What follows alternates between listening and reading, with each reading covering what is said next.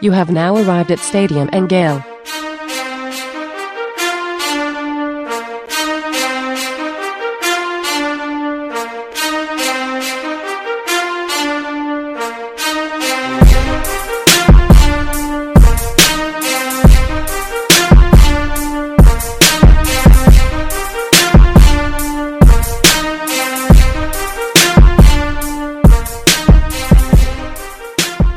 Boys and girls, ladies and gents, welcome to another episode of Steady Miguel. It's your favorite Uncle Silk. It's Dan. And Nick. Good Monday afternoon, man. Football's in the air. It's camp week. How y'all feeling? feeling man, I am, I'm beat. Beat. I just I, I rushed from the airport to be on with you boys. We were we were delayed. Um, all sorts of issues at airports these days. So we're delayed, got in. Uh, excited to be with you boys. It's been a been a hell of a day. So, what was the airport bar situation, Dan? No airport bars, man. Um, was closed. Um, was in Pennsylvania. It was it was closed. Uh, it was in some smaller airports, you know. So it was in the. Uh, it was in Quaker the, County. Where was I? I was in the Harrisburg airport today, and they, they don't really have much going on. They have some, but but not much. But I got there like forty-five minutes before the flight because there's like eleven people that fly out of this airport every day. Um, Plane arrives on time. We're just waiting and waiting and waiting. And they have this new girl that was like scanning in uh, everybody's, um, you know, ticket for the uh, for the flight. But I guess she was like on the wrong setting. So the first like thirty-five people she checked into the flight, it didn't like count um, into like the, the loading or to the uh, boarding document. So uh, she had to go bring everybody off the plane, reload everybody. We're like an hour late. It's just just a nightmare, you know. But but we're home safe. That's all you can ask for. That that sounds like a disaster. It, you know. It is what it is. But had a had a great weekend. It was like in the sixties and seventies up there. I was up there with my girlfriend and her family. Just great, great time up there. So nice. How about you guys? My, my weekend wasn't that eventful. Uh, relaxing. Got to chill. Um, didn't have to go through Orlando and work this this weekend. So just family time. Got to chill with the wife. Got to chill with the kids. Catch up on some T V. Relaxation, man. It was hot out too. I didn't really want to go outside, bro. I walk outside, that sun was like tapping me on the shoulder, so I had to go back inside. Nick, what you getting into? It's, it's good. Hey, you sure? You sure about this move? You're you like, sure no, you you're right. You're right. I'm going back in the A C. Fam, I sat in a Publix parking lot for twenty minutes contemplating like if I was parked close enough to make this run, man. It was so hot. I saw that you said you, you circled the uh, parking lot like eight times trying to find a parking spot. Yes, bro. Like, usually I'm like, okay, this is good, some good walking and cardio. You know what I'm saying? Like, I, yeah. walk, I, I don't care what if I park far away. It's good cardio, good. But, man, it's, it's different type of heat going on this August. Is that just me? I, I is anyone else like drive around and uh, like I'm I'm going to the gym, so I'm obviously going to work out. Yeah, but I will drive around the gym parking lot for fifteen minutes trying to get a close spot. It makes no sense, but I can't stop myself from doing it once I get there. I'll be honest with you, Nick. I used to be like that, but then I just it got to a point where I'm like, man, I'm spending more time driving around right. trying to find a spot. By the time that I park and walk, like if I saved like six seconds, like maybe I saved six seconds, but unless it's like pouring down rain, I, I just I just park. I mean, it pisses people off that I'm with, but you know, I just got yeah, a place to be. I, I hate being in the car with a guy that circles the parking lot five times just to save himself three spot parking spots. Like, mm-hmm. bro, you just saved those three spots. We could have walked. Like, it's three spots. I'm telling you. I'm telling I you. I need to work on that. That's that, that. There you go. That's my, my thing to work on now. I can, yeah. Hey, you got to do what you got to do. Nick, uh, football season is almost on us. Mm-hmm. Uh, a couple, couple days away. Uh, uh, we, we talked about it last week, but August sixth is the first day of practice. Uh, The university announced it. Was it was it today or yesterday that they officially announced August sixth? But uh, we got an email today. Like the, the local media got an email uh, on Monday saying that Thursday we'll talk to Dan Mullen, and uh, they said five to six players. We don't know who the players are. Um, fall media day used to be huge. It used to be you talk to head coach, coordinators, and then they'd bring in twenty guys from offense, twenty from defense. Um, And it might be COVID. I'm, I'm guessing it's COVID related. Like, hey, we don't need to bring out a, a ton of people. Um, but yeah, that'll be Thursday. Um, you know, to kick off fall camp, and and so that Thursday means camp officially starts for the team. That's when everyone mm-hmm. has to be back on campus. They have their meetings and, and do all that. First day of practice will be Friday, um, and then we talked a little bit last week about how different fall camp is going to be because you can't have back to back days of full hitting practice. Um, now the no padded practice. It went from mm-hmm.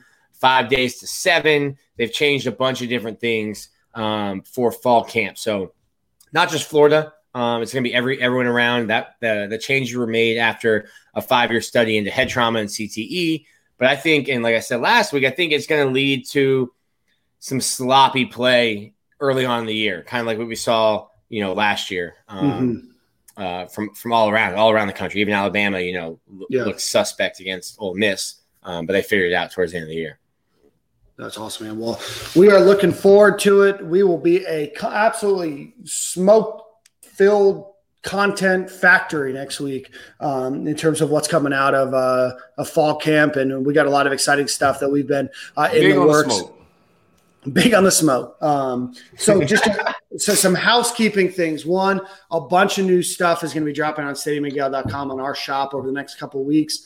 Um, also, we're going to be looking for writers for the fall. Uh, we are trying to put out, you know, blog posts, all that kind of stuff. So if you want to write, doesn't have to be a full-time gig for you or anything else. We, we do offer a small stipend, but anybody in journalism school, anybody that wants to do it for fun, we have opportunities abound for that. Uh, we've got Harrison, who's coming on campus soon to do some more uh, student outreach and things of that nature. So I'm excited to bring him on board. Uh, we got a lot of stuff. So if you are anybody in the content space, the digital space, advertising or marketing space, anything, we are always looking for help, and we always want to uh, try to fairly compensate you for that as well. So please, please, please reach out to us on, on Twitter, Facebook, uh, Instagram, uh, whatever it might be. Uh, we'll point you in the right direction. So uh, with that out of the way, guys, Home Field Apparel. We had a big, uh, big partnership with them last week, and once you know that Gator Nation is full of big bread, uh, they were setting set records on a first day launch. Um, they beat the school that had previously the highest launch day ever, Notre Dame, mm-hmm. by one hundred seventy-six percent on the first day. That's um, wild. So, and, so and Notre Dame's is over what, nine days? I, I think so. Seven think days, so. something like that? I, I don't remember. I, all I know is that as of launch day, Florida was one hundred seventy-six percent above where Notre Dame was, whether they did a launch week or a launch day. Uh, but I would imagine, based on the tweets and everything else that, that we are tagged and everything else, that they sold, what do you guys think, a couple hundred thousand dollars worth of merch? I I mean, I, I'd have to guess Easy. that. There's, I mean, Easy. there was a lot of people that, that reached out and said, hey, thanks, use your code. And we appreciate you using our code. All, all our code all right. does is, is save you money. So we appreciate you using that. Uh, it lets them know that, you know, that uh, you guys are listening to us. But, yeah, the graphic they put out um, was wild because I think I think the way that they calculate their numbers is they do a big new Saturday every week. So I think you get like thirty-six, twenty-four to thirty-six hours to get your init- initial sales. Um, and, like, within three hours, Florida was in third place. Like, I had already beaten everybody, then passed L S U, you know, in the second hour, and then I was just chasing Notre Dame, and that didn't take long. So I'll be honest with you. The Florida line that dropped is amongst the best that they have. I mean, just in terms of the difference of design, the uniqueness of them, bringing back a lot of really old retro stuff. Florida's had some really cool graphics and logos over time. So y'all got some um, package? Yeah, Bro, none of us, I was about to say none of us are even wearing the shirts. That's that's a that's a foul. That is a foul. You didn't get your shirt, Silk. No, man, I'd be wearing the drip right now if I had it, my boy. Oh man, he should have oh, got I think week. the kid sizes ship later. Oh yeah, they only printed okay. the, the adult sizes first. And... Okay, very very very well played, Nick. I got you. Hey, hey uh, Silk, I'll uh, I'll follow up about that tomorrow. You should have gotten it late last week. Nah, bro, I haven't got anything. I got two shirts. I got my two-bit shirt, and I got the um, – I think the logo was from, like, the Charlie Pell age. It was, like it said, like, the Florida Gators. It was a gray shirt. It was, like, the marching gator with a helmet on. Oh, that's a good one. That's a good I one. I checked my mailbox after I seen you post your package, pause, and I didn't I didn't see anything. So I was like, oh, I'll check up. That was supposed to be in the D Ms. I didn't post it. Man, oh, man. But but still check them out. You can still use a Stadium and Gale promo code. I don't know for how long, so maybe you uh, you know, maybe you weren't on uh, online this weekend and weren't able to check it out. Uh, whenever you go to the store, home field apparel dot com. Uh, I didn't even know we had a promo code last week, so that's my apologies. But you can use Stadium and Gale uh, at checkout. You'll get fifteen percent off. I think if you spend seventy dollars, uh, you get free shipping as well. So, you know, buy yourself one hundred dollars worth of stuff. Um, you know, support uh, support the university. Obviously, it's licensed stuff there. Support the university and get yourself some brand new drip for the uh, for the fall season. I have a feeling you're going to see those shirts everywhere. Come I fall. told you they were yeah, comfortable man. too. Yeah, all right, Nick, I got I got a lot of D Ms about yo.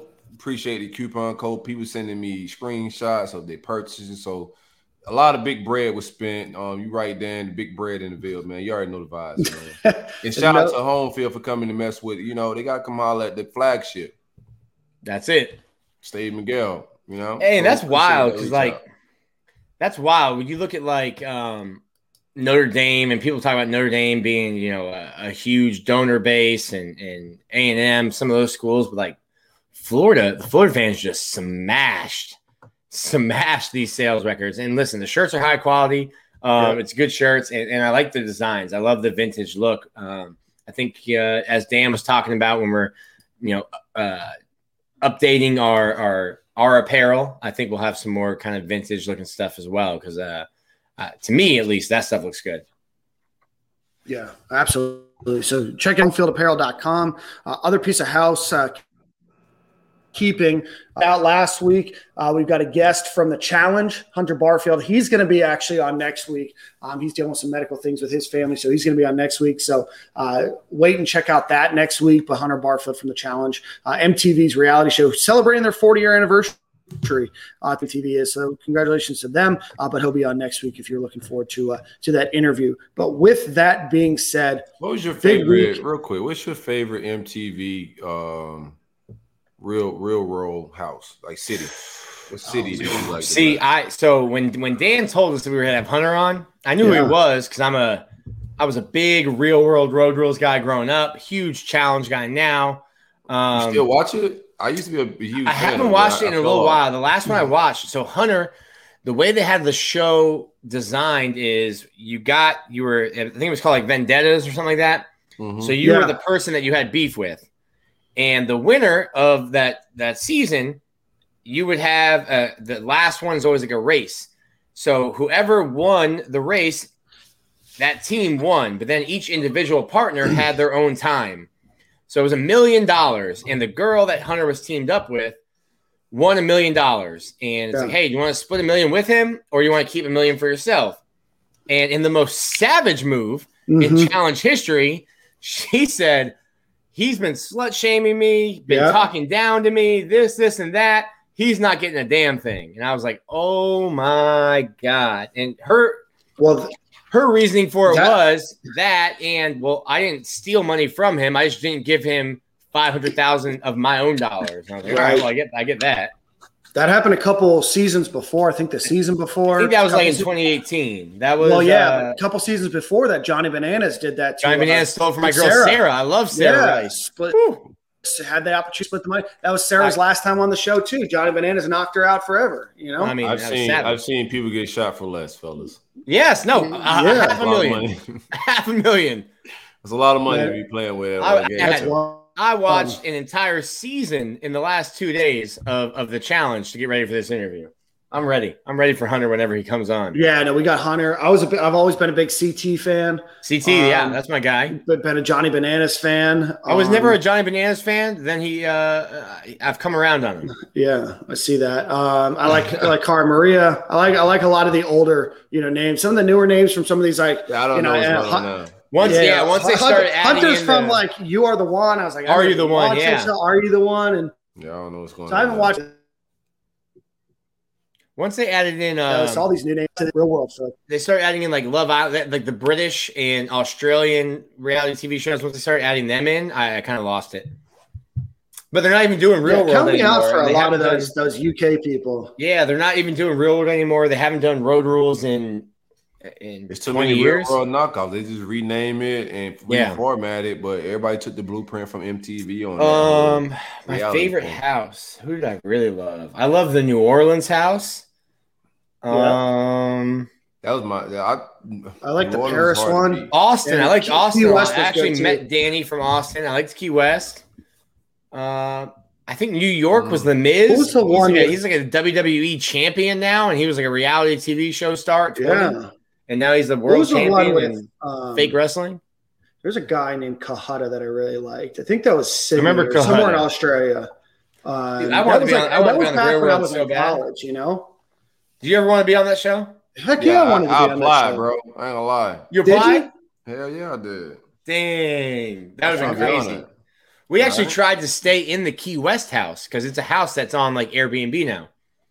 Uh, price is a, was a little rich for our for our college blood at the time, though. You can do. You can stay at some of the challenge houses that they have. You can stay at.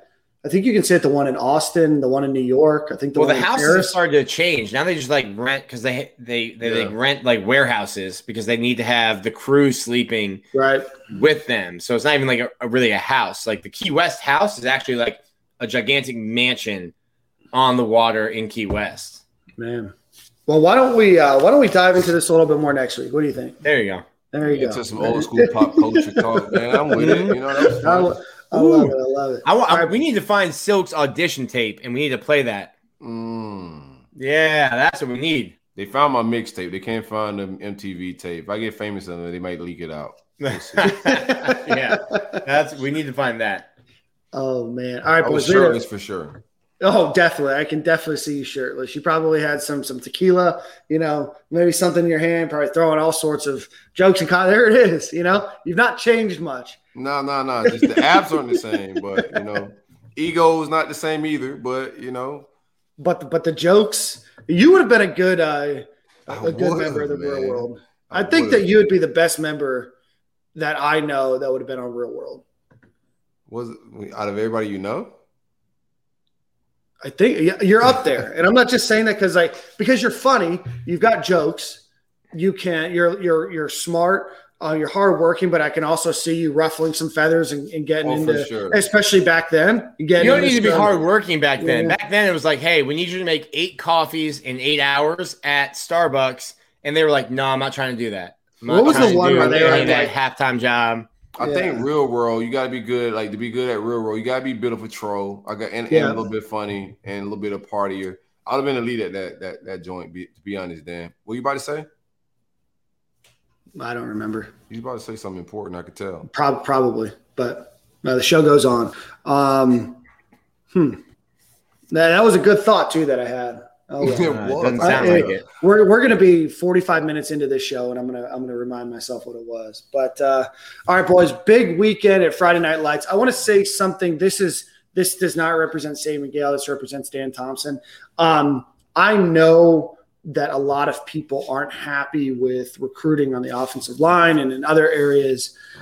And I think that it's perfectly fine and acceptable to call out coaches. It's perfectly fine and acceptable to call out position groups as a whole, but I think it's real, real weird, and I think it's very tacky when you tag prospects, when you you screenshot their rival's profile or two forty-seven profile that shows that they don't have any stars or two stars or three stars. These kids are working their ass off to try to, you know, get an opportunity to play college, you know, football somewhere or college sport anywhere. Um, these kids did nothing wrong. Where their skill set lies or artificial sense of uh, superiority of, of where you are, but don't call out these kids by name. Don't screenshot their profiles. Don't stop trolling on the internet. It's not, a, it's not a good look. I understand like the jokes fly sometimes, but you know, these, these kids are working their ass off to try to get an opportunity, and, and making this personal, you know, about them, I think is, is very tacky. So, so no, that's so- something that I saw a lot over the last couple of days, and it just, I hate it for those kids, and, and just be better than that, man.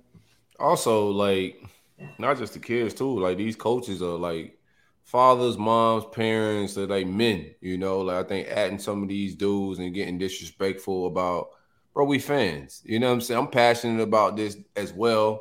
I get it.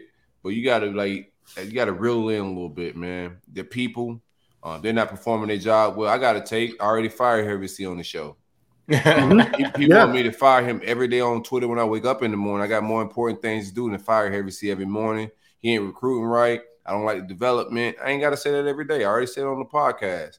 He's also got a family, and I don't want to be bashing him and talking right. crazy about him because he has a family just like I got a family, man. I know right. how people I know how people could get in your mentions talking crazy. Well, is there a difference um, when you're saying stuff like that to a fifty-something-year-old man who makes a million dollars a year versus a seventeen-year-old kid who's just trying to work and get offers? I think everybody just needs to be spoken to with respect. You okay. know, like like I hear that. Like, like any age, of course, the kids, yeah, definitely, that's way out of bounds. But also, these these are grown men with jobs and all that stuff. Like, we're fans, man. So it's like people take the fandom too far and get disrespectful and call people out of their names and a lot of stuff in their mentions over what fandom, you right. know, like. You know, and I promise you that these guys have a lot more to lose than you. You know, these salaries, yes, they're big. Yes, they can be inflated. But, you know, these coaches are, are working their butts off. They're, you know, they've got a job on the line. And if they don't deliver, they're going to get fired. They're going to let go, let go. And, I mean, I would hate if somebody – I think that's the mad. They don't, they don't know if they're going to get fired. Like, well, I mean, you you can argue some of that. I don't think John's worried about getting fired anytime soon. John's comfy. But, I mean, not even – and this isn't just, you know, about – I think that this is just like a general comment. You know, in general, these guys have a lot to lose, you know, right. for themselves, their families. You know, if they get fired, they have to pick up. You know, a lot of them have kids that are in school. They pick up, move somewhere else. You know, they have to start new lives and everything else. Um, but they have a lot more to lose than, than you think, and and – I guarantee a lot of them are trying. Um, you might disagree with some of their, their work ethic or how hard they're working, but I would hate – if somebody was at your job every day micromanaging and, and looking over every single small thing that you did, that every time you got an Excel spreadsheet wrong or anytime a sale didn't go through, you know, if they've posted on a uh, on a message board about you, you know. I'm fine with the pressure. It just got to yeah. be respectful pressure. That's it. I think everything delivery bingo, matters. Bingo. So I think the fan base want to press John Hevesy about how he's recruiting yep. the offensive line and developing it. Uh, let's do it in a classy manner. That's all. Absolutely. Absolutely. All right. Well, let's let's get into some big news. The Gators landed three commitments this weekend, one from the class of twenty twenty-two, one from the class of twenty twenty-three, and one from the class of twenty twenty-four uh, right after Friday Night Lights. But the first uh, – early last week, they ended up getting tight end Mac Markway, uh, tight end out of Saint Louis, Missouri. That was a guy that we had said uh, to expect and look out for his commitment. Arrivals, one hundred player, uh, good, you know, big body tight end out of Missouri. Uh, good get, first uh, first commitment from that class of uh, twenty twenty-three. And then on Friday, uh, Eli- or, uh, pardon me, uh, Terrence Gibbs uh, put out after Friday Night Lights what I think is one of the best commitment videos that I've ever seen. Uh, running back out of Winter Park, six foot one, two hundred four star, uh, was injured uh, last season. A lot of thing, a lot of folks think that he could have been a five star um, if it wasn't for that injury. But he's the first one that commits uh, after Friday Night Lights. Uh, Selk, want to get your thoughts on Terrence Gibbs and what do you think of that uh, commitment video? Well, first off, shout out to Zach Albaverde who shot the video. Say, oh, did he? Okay, my, that's my bad. Zach. My bad. I got to start it off with, you know what I'm saying, shout out to White Spike, man. White Spike he came through, did what he do. You know what I'm saying? That's my guy, man. You know what I'm saying? He performed at Bubbles and Bowtie. Zach, my guy, he killed it, man. He texted me right after he posted. I was like, man, I was looking on the time. I'm like, man, Zach, snap. And he texted me. Um, I don't want to say what he texted, but he texted me a random text. And I was just like, yeah, bro, it's gas, man. I appreciate uh, what you're doing for the coach, man. It's just dope, man. Shout out to Zach. He always trying to be on the edge of things. But I think Gibbs is a great get. Um, people mm-hmm. are concerned about, of course, the, the knee injury. But knee injuries, it's not nineteen ninety-seven, man. Guys are bouncing back from those type of injuries. I don't remember the last guy that uh, A C L really just destroyed their career like that. I think Gibbs is going to bounce back. I think the interest from L S U was real. We won one. Mm-hmm. Uh, I'm going to take it. A guy that's from Central Florida right down the street. We should win these battles. Uh, great get, man. And if that knee bounces back, we got an elite running back. Absolutely. Nick, what are your thoughts? Yeah, I mean, I mean, same thing. It, my first thought is it, it almost seems, not to down the kid at all, but it seems like this is the kind of kid that Florida does really well for, uh, well with. Um, I can't remember who the other kid was that – Um, they followed through with, with an injury. Um, but I think Florida does a really good job of like, hey, if we evaluate you and we've got you here, it doesn't matter if you've gotten hurt or, you know, mm-hmm. like um, uh, Dewan Black. Hey, you didn't get into right. school. We've evaluated you. We still want you, and we're gonna we're gonna be there. Um, so I think with with him is, hey, we think you're number one, number two on our board. We want you. We don't care if you blew out your knee uh, or whatever. Um, you know, we're we're gonna stick on you and, and get you. And, and like Silk said, this is in nineteen ninety-seven. You know, A C L surgeries have become mm. like eight month, eight month recovery. You, you get cut and, right. and you're back, you know, by next season. So um, to me, great get. And um, it'll be interesting to see. I think, like you said, could, could have been a five-star guy without the, you know, without the injury. Um, and I think Florida's getting a player. Yeah, I really like him. And then, uh, you know, Florida looks to sit uh, in a really good spot uh, with uh, with another uh, running back. Um, uh, what's his name? Glover. Uh, Jaylen Glover, who's going to announce, uh, I think, at the end of this week. So, you know, that might grab Florida's two open running back spots. And I think that Glover is a is a good add. And and I think that Gibbs, you know, once he returns to form, I think that he's going to be a, a very good, serviceable running back for the University of Florida. They've got a, a, a stable, heavy um, group of running backs there. And I think that they've got a lot of talent. And I think that Terrence Gibbs, uh, Gibbs, pardon me, augments that room really well. Uh, not too. Glover, Glover uh, is uh, uh, running back out lately, man, which is a gator hole. Yep. We should land him pretty soon. Soon, um, his recruitment is kind of um, got heading way to towards the end before the end, before the start of the season. I think we'll land Glover.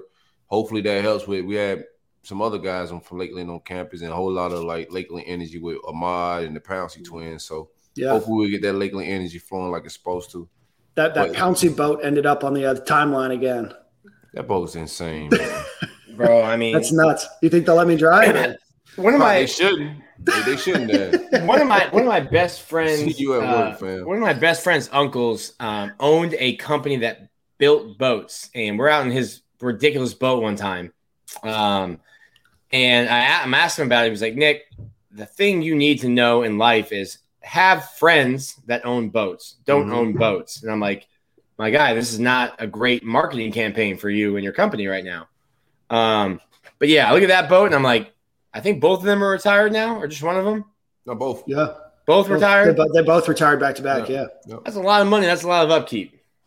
It looks – I, think, I, think I watched the whole video. It appears that they're sharing like a vacation home or something, and the boat split. That, that home is actually in, in a very exclusive neighborhood in Fort Lauderdale that oh, my, friend's, sure. that oh, my friend's grandpa lives in. Where is that? Uh, we don't need to – we don't need so to dox the Popsies. Just, just on the, it's, it on the chat, intercoastal. It's on the just intercoastal. Drop it in the chat, man. I'll drop it in the chat for you guys. Yeah. We don't need to dox the pound season that people staking out their the house, east. But it's on the uh, intercoastal. That's a good point. These are the people that screenshot kids that they don't know's uh, rivals rankings. So, not yeah. trying to dox the pound season. It's yeah. on the intercoastal. No, you can dox the pound season because pull up. I'm pretty sure like fire, shots gonna be fired. You walk in that yard. Like I said, we don't need to dox the pound season. Yeah, they, they, we don't need them catching yard. charges. That, that'll be doxed. They don't need Chico charges. They don't need Chico charges, man. I think it's got to be east of Federal. It's South Florida. Uh, you can kind of tell, like, it's east of Federal, right along the intercoastal.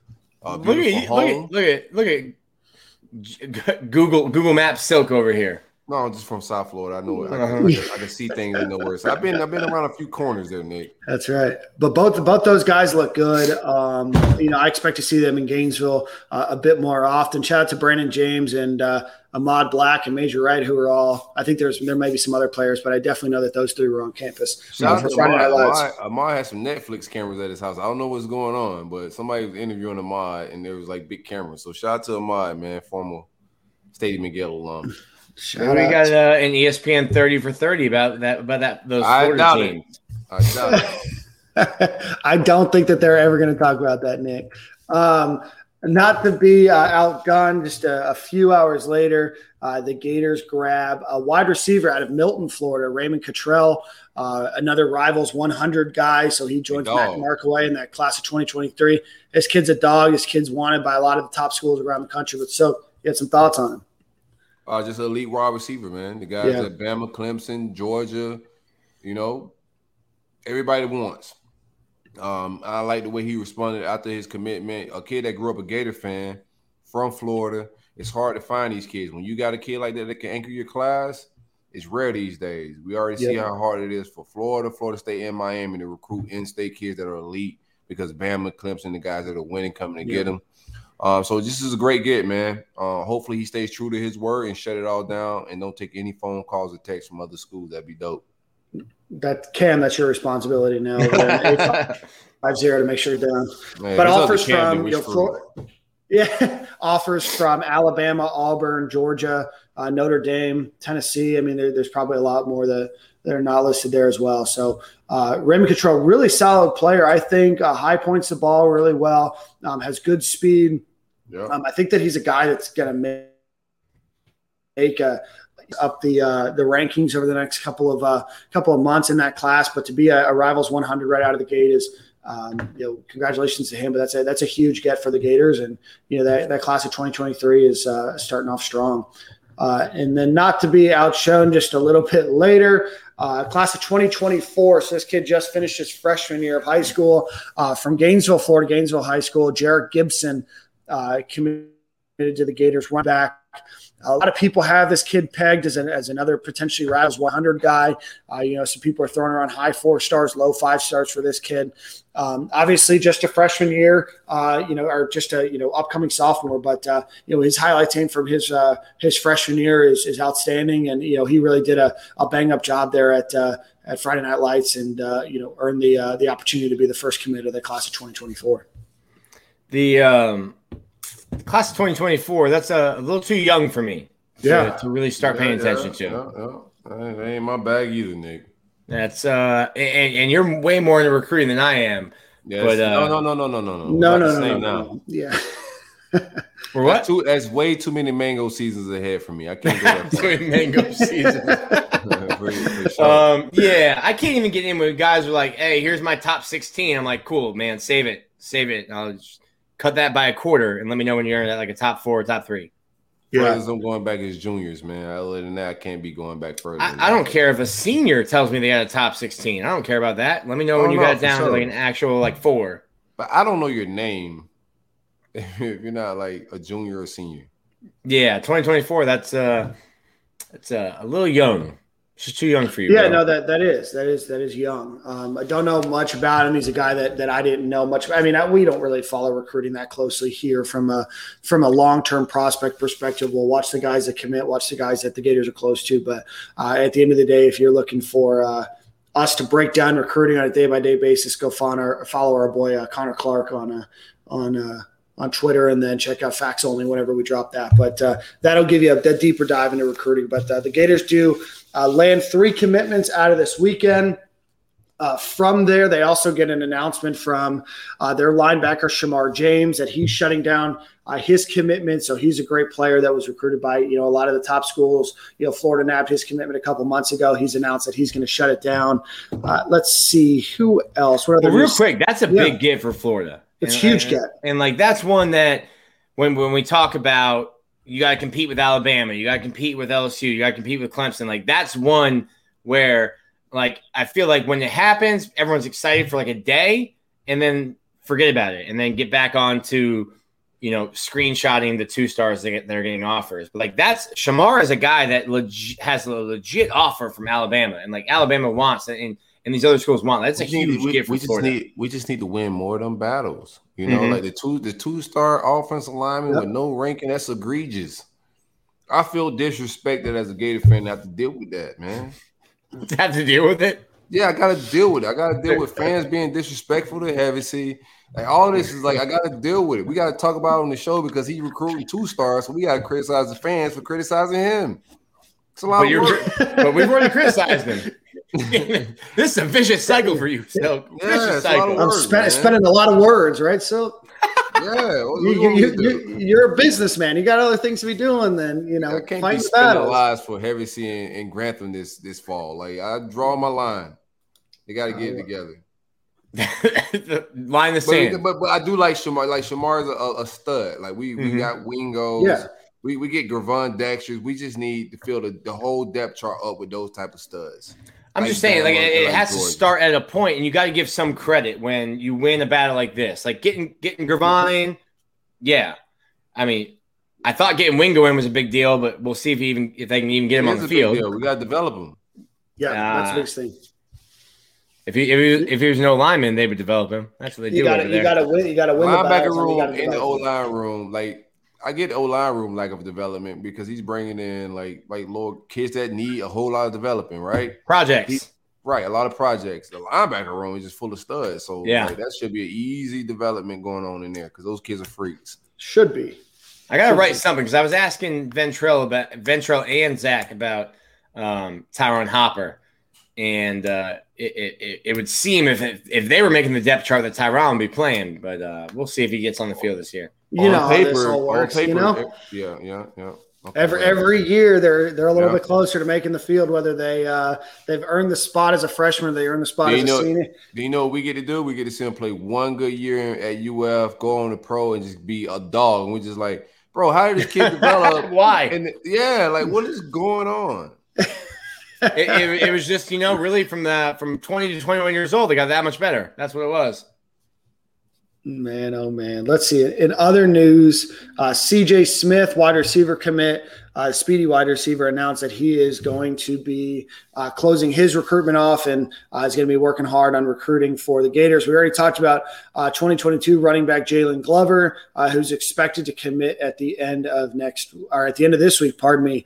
Um, in other Lakeland news, Cormani McLean, five-star defensive back, class of twenty twenty-three. Uh, there's a lot of tea leaves that think that he's going to uh, come over and join the Florida Gators as well. So you add, uh, you know, Cormani McLean to that class at twenty-three, you know, top, you know, Rivals one hundred guys in it, and, and they're in it for a lot of players. So that looks to be a uh, a really strong class. Uh, in other news, Azareye'h Thomas, who Silk talked about last week, didn't commit. Had a great visit for all intents and purposes. Uh, and then this was a big one. Evan Stewart, the five-star wide receiver, you know, that Florida's battling Texas A and M and Texas and Alabama and a number of other schools for, uh, ends up having a uh, a showdown. And it was really putting up a bunch of highlight reel uh, type of work. He was competing against all the uh, D Bs that were there, uh, including Florida Gators commit uh, Julian Humphrey. Uh, but that kid looks as, as good as any wide receiver um, that I've seen uh, at Friday Night Lights in the in the last few years. So uh, that kid's a must-get for the uh, University of Florida, in my opinion.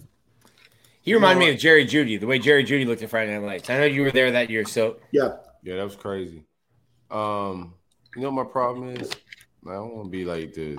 I know, I know Billy Billy Gonzalez does this thing, so I don't want to like like harp on like Evan Stewart too much. But when you when you leave for guys like Thomas, Azareye'h Thomas, Evan Stewart, they keep just saying U F leads, U F leads. You have a great night like Florida. Uh, Friday Night Lights, it's booming. Um, you got your quarterback that flew in on the same flight as Evan Stewart from Texas. He's a great recruiter. He's doing his job, I think. Like Evan, like Nick Evers is doing what he got to do as a, as the the leader of this class. I thought they should have closed, bro. Yeah. You got to close on those guys. And he's a kid feel... that's not gonna that's not gonna do that right now. I mean, this is a kid. If he's it a was big Bama, he'd do it right now. He's a big N I L kid. I mean, he's got like four million TikTok followers, over two million on, on. Get the N I L bread up, then Nick, because if, if if Bama got him now hyped up on the Bama visit, guess what happens? Even Georgia, guess what mm-hmm. happens? No, I get it. I, I get it. I mean, that was the one thing we talked about with Ahmad, you know, and Urban Meyer and the way that he did recruiting. We know Nick Saban does it this way. Kirby does it. You know, Dabo does it. That push. You know, ask, ask these guys for the commitment, and if not, they're moving on. Right? You got to – yeah, you, you have to have the ability to to to pull – to be able to pull away, that the old takeaway, they call it in sales. So, um, you know, Evan Stewart's a guy that, that could really transform this Gators offense, though, I think. Well, I was gonna say, I was gonna say, you don't have that kind of pull yet as Florida, but fake it till you make it, baby. What Just tell them, like, hey, have? if you want to commit to Florida right now, commit to Florida. Tell, tell me what pool does Georgia have right now, or Texas A and M for that matter. I don't know. Georgia, Georgia's like your first marriage right now, especially if you're a quarterback. Like, hey, come no, to us, and then you can they, go somewhere else later. No, but I don't understand how those, those programs could close right now. They haven't won anything. Right? Yeah, they haven't done anything big. So how how like we're not in the shape or, or the program are not there yet. When we're at the S E C championship, we're in Atlanta. Mm-hmm. We got a guy on the Heisman race. We're putting guys in the first round draft. Like the the the, the product to sell is there. I don't understand. Like there's no excuse for us not to be closing at a Friday Night Lights with all that hype. I understand oh, we had absolutely. a good day. Even even Gibson, like Gibson is a Gator lean, been a Gator lean for how long? Yeah.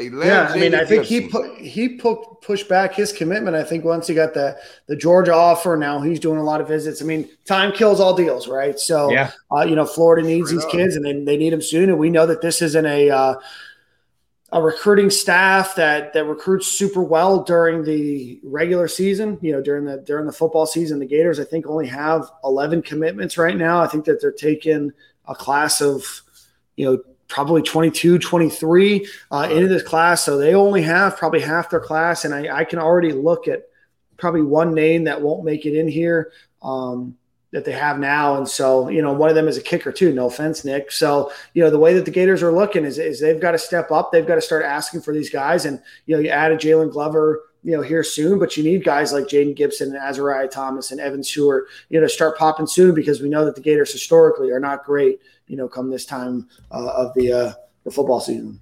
I mean, I'll say it right now. Silk just sold me, because I was like, I don't know if Florida's there yet. But then Silk just ran through his little deal right there, and I was like, yeah, no, like there's enough to be to to throw your weight around if you're Florida. And the kids on a right. visit, like, hey, man, you're enjoying your yeah. time? Cool. Well, here's our deal. You can commit to us right now, or we're going to move on. We're going to keep looking. We're going to look Kyle Pitts. You got Kyle Pitts that just went, like, crazily insane in the first round. You got Kadarius Toney, every other wide receiver, uh, with Jeffries. Like, the product is there. We should be able to walk in the living rooms and do what we want a little bit, um, especially over some of the programs we're losing to. Like, Julian Humphreys is the guy we got right now that, that like, the streets are waiting on him to decommit, because Texas mm-hmm. A and M, what the hell Texas A and M is doing that we haven't done in the last like two decades. That's a weird, a weird place to go to school too. So no, so I mean, I think all three of us are on the same page. There's obviously a lot that needs to needs to change, but uh, don't want to uh, want to rain sure. on the parade of these three guys that, that just oh, yeah, committed sure. either. I didn't mean to deep so, no, no, you, you did. Be, no, I'm not saying you were. So uh, we we did. I mean, I don't. We didn't expect that the commitments of the twenty twenty-three and twenty twenty-four guy. I mean, Who who knows if we did or didn't, right? We we don't know anything about them. But, uh, you know, a guy like Gibbs, I think Silk, you said that he was on, you know, commitment watch. You look at a guy, um, you know, Azareye'h uh, Thomas was here. He seemingly had a really good visit. E J Lightsley, the three-star uh, linebacker, you know, you had some crystal balls and some uh, future casts that rivals do, uh, you know, throw his name in there. Uh, David Connor was there, the, uh, the uh, one of the offensive tackles that they're looking for. They had one, two, three, four other non-committed, five non-committed, you know, Rivals one hundred kids that were there, uh, a lot of commitment. So it seemed like a good weekend. You had Friday Night Lights on Friday, then you had a, a, a barbecue cookout and like a Gator Olympics type of thing, but uh, ended up with a, a bunch of prospects in town and uh, seemingly a good weekend. But, uh, you know, like you said, so they got to start asking for these uh, commitments and, and making these kids want it or, uh, or move on. Throw your weight around. That's right. Let's see. Uh, in other news, five-star cornerback out of Jacksonville, Jaheim Singletary, who was a Gator lean before he got offered by Ohio State, uh, was committed to Ohio State for, for a number of months. He announced that he uh, decommitted from them. He's looking at Miami, Ohio State, Florida, uh, probably a number of other schools. So that's a guy in your backyard that you need to go out and get. You just got two yeah, kids. We're from, not, uh, we're not in a position. Like, it's down to Miami, really, and like and whoever else. Yeah. But why is Miami beating us? Why, Sway? How, Sway? Why, how? Right. No, I agree. I mean, that's how? What I'm saying. These are guys in your backyard that you need to be able to go and get, right? And they're not getting anybody drafted. Like, they're not like, putting no product guy, on the field. If you lose like, a guy how? from Jacksonville to F S U or to Georgia, more acceptable than losing a guy from Jacksonville to Miami. Yeah. Or you're just saying not acceptable at all. No, no, no. I don't think like like we just can't be losing this many battles, bro. Like a kid yeah. in Jacksonville at Trinity, yeah, like that should be a layup for us. Like if it, like yeah, we if just it, got two if, kids from his school last year. Come on, like what's going on? Who's who's the main recruiter on that one? It's got to be either Jules or uh, McGriff, right? Jordan Jules. Is it Jules? I, I think McGriff's in the Lakeland area now. I don't know who's in who, this. So this whole thing got, got moved last year, so we'll double check. I think it's Jules yeah. on his uh, on his uh, recruitment. I mean, of course, out of position, it, Jules got to be in on it. I don't know who's mm-hmm. working in the Jacksonville area right now. Yeah. Um, other news: Elijah Blade's a guy that everybody's kind of wondering if he's going to be, you know, on the team next year. Moved yeah. out of College Station. Was in what year is it? Nick, I feel like I'm living damn Groundhog Day with this Whoa. kid. And I, I I was for sure when he left campus that he wasn't going to come to U F. And here we are like three months later, still talking about him. So he's out of College Station, has been in Gainesville, still has a class, talked to somebody on the staff, still not cleared. Uh, so, you know, at the end of the day, um, you know, we'll see. It's a wait and see on Elijah Blades. I don't think that he visited anywhere else in twenty twenty-one you know. No, with with him, it's uh, he's coming to Florida as soon as he can get in. It was, right. what, yeah, what it has been for three, three straight official visits for him. Shout out to him getting three straight, get three official visits at, at the University of Florida. He's like diamond status at that Hilton, right? That campus, right? He's he's getting all the Hilton rewards. Yeah, that's right. Um, uh, he had to finish another class. I think he will be in today as we tape is August second. I think August sixteenth is the day. Yeah. Um, sixteenth, for like the, the the camp starts the sixth. Like what? Are you yeah, yeah. Camp starts the sixth, but that's not when you register and get enrolled in classes. No, but if he show up the sixteenth, like what is he about to do? Uh, he's about to be. Two weeks late. He's about, he's about to get himself a degree from one of the finest institutions yeah, in the United States. That's all he's going to do. That's that's why I've been I've been like everyone's ever he's been like the hot name right now. Everyone's everyone want what's going on with Elijah Blades? When's he coming? This and that. I'm like, listen, every day that takes longer. I get that he's he's been he's been college four years. He, he did you know he, he's been there for a while, but. And it's easier for a cornerback, but as you as as you get to a certain point, it's like, hey, well, if he's the same as Jaden Hill right now, or who are you going to play? The guy that's here for a year, or the, or the sophomore? We got to we got to play Jaden Hill because that's what our entire season rests on is his success. I think I want no smoke, man. I think I think Elijah Blades uh, could be a contributor, but like I think I think that's his ceiling. I think that his ceiling is contributor. But no, this is the thing. Start. I think he'd start if he if he was there for the start of camp. Sure, sixteenth. I I don't know what you seen on film last year to say anybody outside of Kyrie got a fucking. I'm sorry, got no, a yeah. solid spot. Like that's insane. I don't think anybody has a, a, a for sure spot at defensive back corner. I'd put Jason Marshall over both of them in a heartbeat. Well, yeah, but this is this is the thing. This I take. A few months ago, Nicky had just started. Soak and I were kind of getting after it on Elijah Blades and, you know, what, what his role is on this team. At the end of the day, the Florida Gator open roster spot, you know, it's not going to be filled by anybody except for maybe a walk-on, which I'm sorry if this, you know, walk-on potentially loses a scholarship because of it. You know, but at the end of the day, like if he's a guy that can come in and contribute, whether it be on special teams, whether it be – you know, as a backup to, to Jason Marshall, whoever it might be, like Florida's got an open spot. And if you can get a guy like Elijah Blades who has, you know, four or five years out of high school, four years of playing, and then a, a year where he sat out because of COVID, then then why the hell not? Right? What's the worst that, what's the worst that can happen? I'm, I'm not against taking him. No, I, I, I yeah, think no, he's I quality depth. Like I, like when Silk was like, oh, I think he can be a contributor. I was like, I think that's his ceiling. I think his ceiling is contributor. Yeah, and I mean th- another another so thing think, is, is you, you might be Elijah, able to put him on special teams, right? Now, now you have a guy that you know you're. Dan, you you've been freezing, my boy. Bro, we got Dan. Dan left, and he he's Not, got that you know, Pennsylvania internet this week. Damn, I lost it. I know. I got to reset my mind. So, sorry, I don't know where I don't know where it cut me off. But you know, at the end of the day, if he can come and expel some guy on special teams, you know, or or play later in the game, you potentially you know don't risk you know f- further injury, or you know you give a guy an, an opportunity. And you know, the worst case scenario is a guy that doesn't play, and you weren't expecting him on the, the roster anyway, right? Yeah. I mean, I, I'm not against taking him. I'm just like. From what I see, like on my message board and, and from what I see on Twitter, everyone, it's almost like they think he's like this this great fix. And, oh, yeah, well, you get Blades in. Like the excitement around him is, oh, you just slide him next to Kyrie and you I get that kind of, that same kind of production. I'm like, I don't think that's I don't the case think, at all. No, definitely, definitely not the same type of production. But I think you get a more physical presence than a Jaden Hill that's on the slender side, doesn't really – in my opinion, look like an S E C corner. I, I mean, um, I don't think get, Elijah get, looks like an S E C cornerback last year in College Station.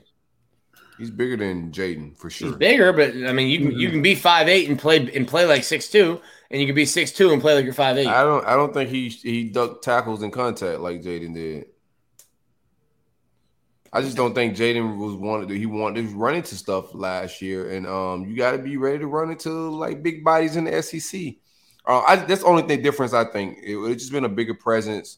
You see like a bigger bite on the outside. Either way, uh, if Elijah Blades show up, the the, the the six or the, the sixteen, whoever starts on that side is going to get a lot of balls thrown at them because Kyrie is going to shut down the side. Yeah. And whoever's mm-hmm. on that side is going to have to bring some heat. Absolutely. Absolutely. Yeah. Let's see some other news from Friday Night Lights. Let's see. I think we talked about everybody that was there. We talked about Julian Humphrey that was there. Nick Evers looked good throwing the ball. Um, hey, man, shout out to the, the boy. We we giving uh, – what's his name? Uh, the commit that we all complained about a little bit, he was out there hooping. What's his Who's name? That? Oh, uh, Burt. Burt. Aaron Burt, yeah. Shout out to Burt. He was out yeah. there hooping. Shout out to Jules for that fine too. But the kid, did, from what I was saying, all reports from everybody that was there, like, kid could play. Yeah, absolutely. Everybody said that, that he played really, really well. Quan Lee was there, uh, former Miami too. commit. Uh, let's see, Julian Besaith, uh, or Wesley Besaith, pardon me, uh, twenty twenty-two linebacker, uh, looks to be a Miami lean. He was uh, on campus. Uh, let's see. I'm trying to th- see if there's anybody else that's really worth talking about. A twenty twenty-five kid, uh, Colin Hurley, uh, who's a uh, U F fan, uh, ent- entering his freshman year of high school, was officially offered, well, not officially, but offered by the, uh, the staff at Friday Night Lights. So um, if you wanted to feel old, twenty twenty-five high school graduating class. I really should have brought Harlan. We could have got an offer. what, what's his what's his class? twenty thirty? I haven't done the math yet, Nick. live, live on podcast math right now. Okay, that's right. Here's a kid that was there, twenty twenty-four quarterback Battle Alberson. That's a hell of a name, Battle. But uh, all in all, seems like a very productive weekend for the Florida Gators. Um, Nick, want to get into some other news. Uh, speaking of recruiting, everybody is on campus except for uh, your alma mater, uh, defensive tackle Tyreek Sapp. Uh, talk to us a little bit about him. He's expected on campus when? Yeah, I think he should be on campus um, for the next uh, the next period. I think the next like uh, drop ad is the tenth through the sixteenth or something like that. So kind of like in that same time period as Elijah Blades. And to me, um, coming from Saint Thomas Aquinas, I don't even understand how you get into a situation at Saint Thomas where, you know, when you when you get there as a freshman, they just drill into you that we're a college prep school. Um, and there's a lot of us that go to Saint Thomas and we're like, I came here to play whatever sport that I'm playing. I didn't come here for college prep.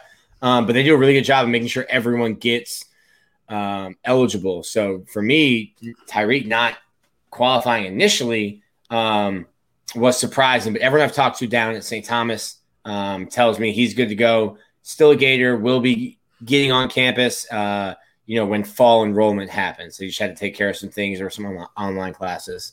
And uh, who knows with whatever happened with, with COVID and, and how they had to change their uh, their school stuff. Um, but what I'm heard, what I'm hearing from people on the ground at Saint Thomas is um, he should be on campus uh, for the fall. All right. Well, very good. Very good. Uh, Silk, why don't you read a, a Brunt ad read here? And we got a bunch of stuff to, to go over. We haven't had an ad read yet. We just saw a home field shout out. Oh, that's right. Sorry, Silk. No, it's all good, man. Shout out to the great folks at Brunt Insurance and Financial Services. My man, Greg, what'd he do? Pulled up last week at the uh, Bubs and Bowtie with, with quite the dapper suit and shoes and Jordans, whatever the match. Um, Dope guy, man. Uh, be sure to visit brunt insurance dot com for all your insurance needs, man. From the panhandle to the keys, my man can insure your life, your car, your motorcycle, your business, and any other financial services you may need. He can take care of it. brunt insurance dot com or nine five four, five eight nine, two two zero four. Big coverage, big policies. Greg, what it do? All right, Nick. Um, it was announced Uh, I guess yesterday, so on Sunday, uh, that Gators uh, outfielder Judd Fabian, who was drafted by the Boston Red Sox in the second round, uh, did not come to terms uh, with the Boston Red Sox, and he will be returning for what I believe is his junior year. Uh, mm-hmm. So tell us a little bit more about that. What broke down? I know he's asking for maybe a little bit more than slot money, but break down that for us.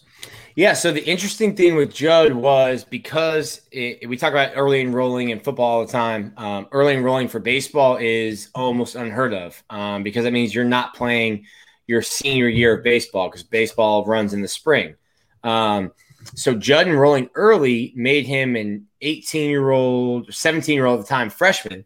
Um, so right now, Judd as a sophomore technically um, – is was the youngest college draft eligible player. He had a ton of leverage. He could have come back to school. His brother's going to be a freshman at Florida next year. Um, so obviously twenty home runs, great. Uh, almost led the nation in strikeouts, not great. There were some people worrying about the swing and miss with him. Um, I thought he was a first round pick. He fell. Um, then Judd gets a call, and a lot of stuff happens, you know, behind the scenes. So Judd had an agreement with two different teams for three million dollars, which is above signing, uh, above the slot for anybody in after the first round. But he had an agreement with two different teams. The Boston Red Sox call, and they say, hey, we're going to take Judd fortieth overall. Judd's advisor and Judd's family let them know, hey, this is what we have. This is what we will sign for. If you are cool with meeting that, go ahead, take him, and we'll sign. No problem. Uh, the Red Sox take him at forty. Negotiations start, and they're offering him under slot. So his slot was one point six. So you're already they're already telling you before you take us at forty, we're looking at one point four over slot. And then the Red Sox come in under slot. So by the time the negotiations started, and once Nathan Hickey signed, who was a, a later pick, he signed for a million dollars, which was six hundred thousand over slot.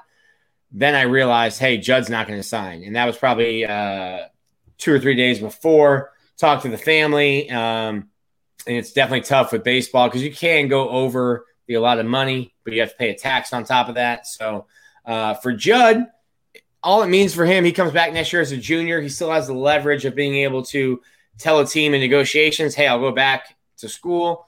Um, he's only now just the age of everyone else in his grade class. He'll be a junior next year. He'll be the same age as everyone else. Um, so for Florida, couldn't have asked for a better outcome with Judd Fabian. Uh, and then for Judd, you're betting on yourself. Say, hey, I come back, cut down the strikeouts, uh, hit for a little higher average, hit twenty home runs again. I might be a top ten pick, and then you're talking four, five, six million dollars in, in signing bonus instead of, you know, the one point something. So for Judd, it's setting your value in your mind and then betting on yourself to come back and, and, and saying, hey, I can reach that. So for Florida, incredible. I mean, Florida's plans did not include Judd Fabian in twenty twenty-two, and you're talking about who someone who's going to be a preseason All-American, preseason first-team All S E C, and it'll probably be, uh, you know, on, on the postseason awards for that as well. Interesting. So Judd Fabian, welcome him back. Uh, that's obviously a, a welcome addition to the University of Florida uh, and to his uh, you know, continued success there. Uh, in other news today, the Gators announced that they added a six foot four shooting guard out of Virginia uh, to their basketball recruiting class. He was ranked as the forty-seventh best shooting guard uh, in the country. He got injured his uh, junior year. Uh, his junior year. Pardon me, he was ranked the five A player of the year in Virginia uh, by the Virginia High School Coaches Association. So obviously a very, very talented player, uh, was going to head up to college prep school on uh, an offer, visited the Florida Gators last week, uh, announced that he will be enrolling uh, at the University of Florida in a couple of weeks. So uh, congratulations and welcome to Gator Nation, Elijah Kennedy. Let's get into some other Gator news. Uh, the Gator soccer team is adding uh, transfer Julian. Mm, man, this is a tough one. Gotta sound Les, it out. Let's sound it out. Word, let's, come on. Let's Leskowskis. L E S K A U S K A S. Leskowskis is what I'm going to go with. To me, I ain't finna try. Um, she is from Virginia. no, no, I, always, you, Dan. I, always, I always put myself out here. Uh, knowing that you guys don't have to, uh, you know, pronounce it. So uh, you guys always are the ones getting the jokes off. One of these days, I'm going to make you guys do this Gator News ad read whenever the Gators get somebody on their, like, gymnastics program that's from, like, Russia. Um, but she's going to join. Uh, she's a midfielder. She's joining from uh, Rutgers. So welcome, Julianne. Uh, in other news, Gators uh, dominating the Olympics. Caleb Dressel uh, ends up with five medals. Uh, in the Olympics here, um, he, I'm sorry, five gold medals. He won a uh, gold medal in the fifty free, the one hundred free, the one hundred fly, the four by one, uh, and the four by one hundred meter uh, medley uh, relay. He set the uh, Olympic record in the fifty free uh, with a, a blazing speed of twenty-one point oh seven seconds. Um, just absolutely kills it. And then Bobby Fink uh, swims for fourteen minutes, thirty-nine seconds, and That's sixty-five wild. milliseconds to win the fifteen hundred meter free. Um, dominates the field there. Uh, guys, could you imagine swimming for fourteen minutes and thirty-nine seconds, regardless of how fast you were going? So I, I know a, I couldn't. I got a story about swimming. Um, I went to uh, Greensboro College, a little D three school in North Carolina. It's November in North Carolina. I don't have a car up there. I got to walk in forty degrees to the swimming pool. Right. We were all drinking the night before. We're swimming, doing our conditioning. The coach stops us. I'm barely. They sent Nick, go over to the right side. That's where the wall is. When you're you swimming, you can, you can grab – no, a baseball team, and we're swimming for conditioning.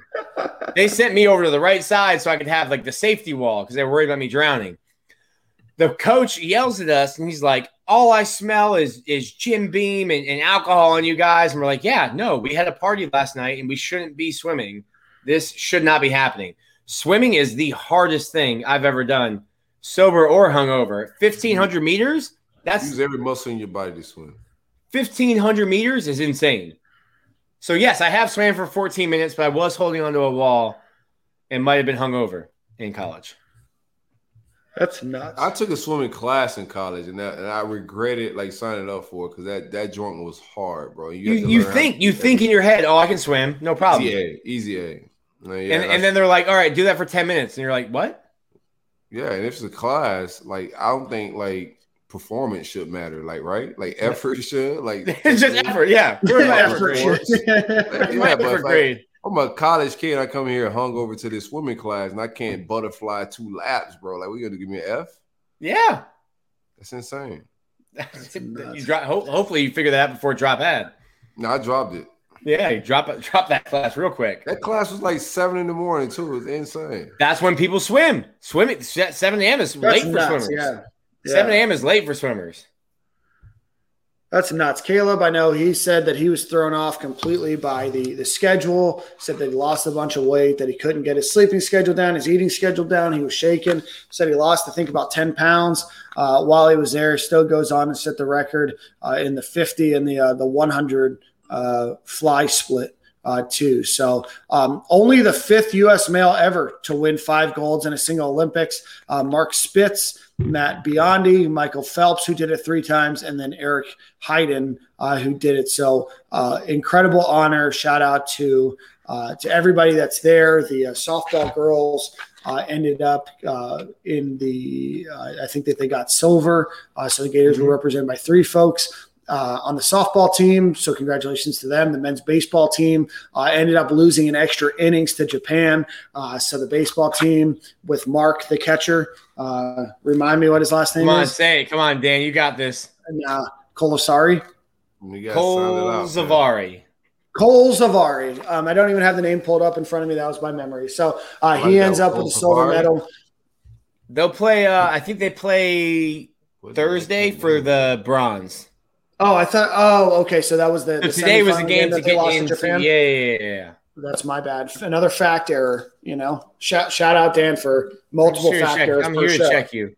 Also, Caleb, um, the only one that the race that so he was in six races, got five golds. The one race that he didn't get, I don't know, Silk, if you saw the. I know you're big into track. They did a mixed medley, so oh, it was no, like I'm not, I'm into sprints. Sprints. Okay. So like the, they did a four by one in the track where it was uh, two men, two women on each team. And you okay. figure out how you want to like spread them out. Right. And they did the same thing for the other, the other, the the one race that, that Dressel didn't win gold in. It was a mixed medley. So it was breath, uh, breaststroke, fly, freestyle, and then backstroke. And then you had to pick two women, two men to, to run those. And then the first woman that went into the water, her goggles went from her eyes like down to her mouth, lost it.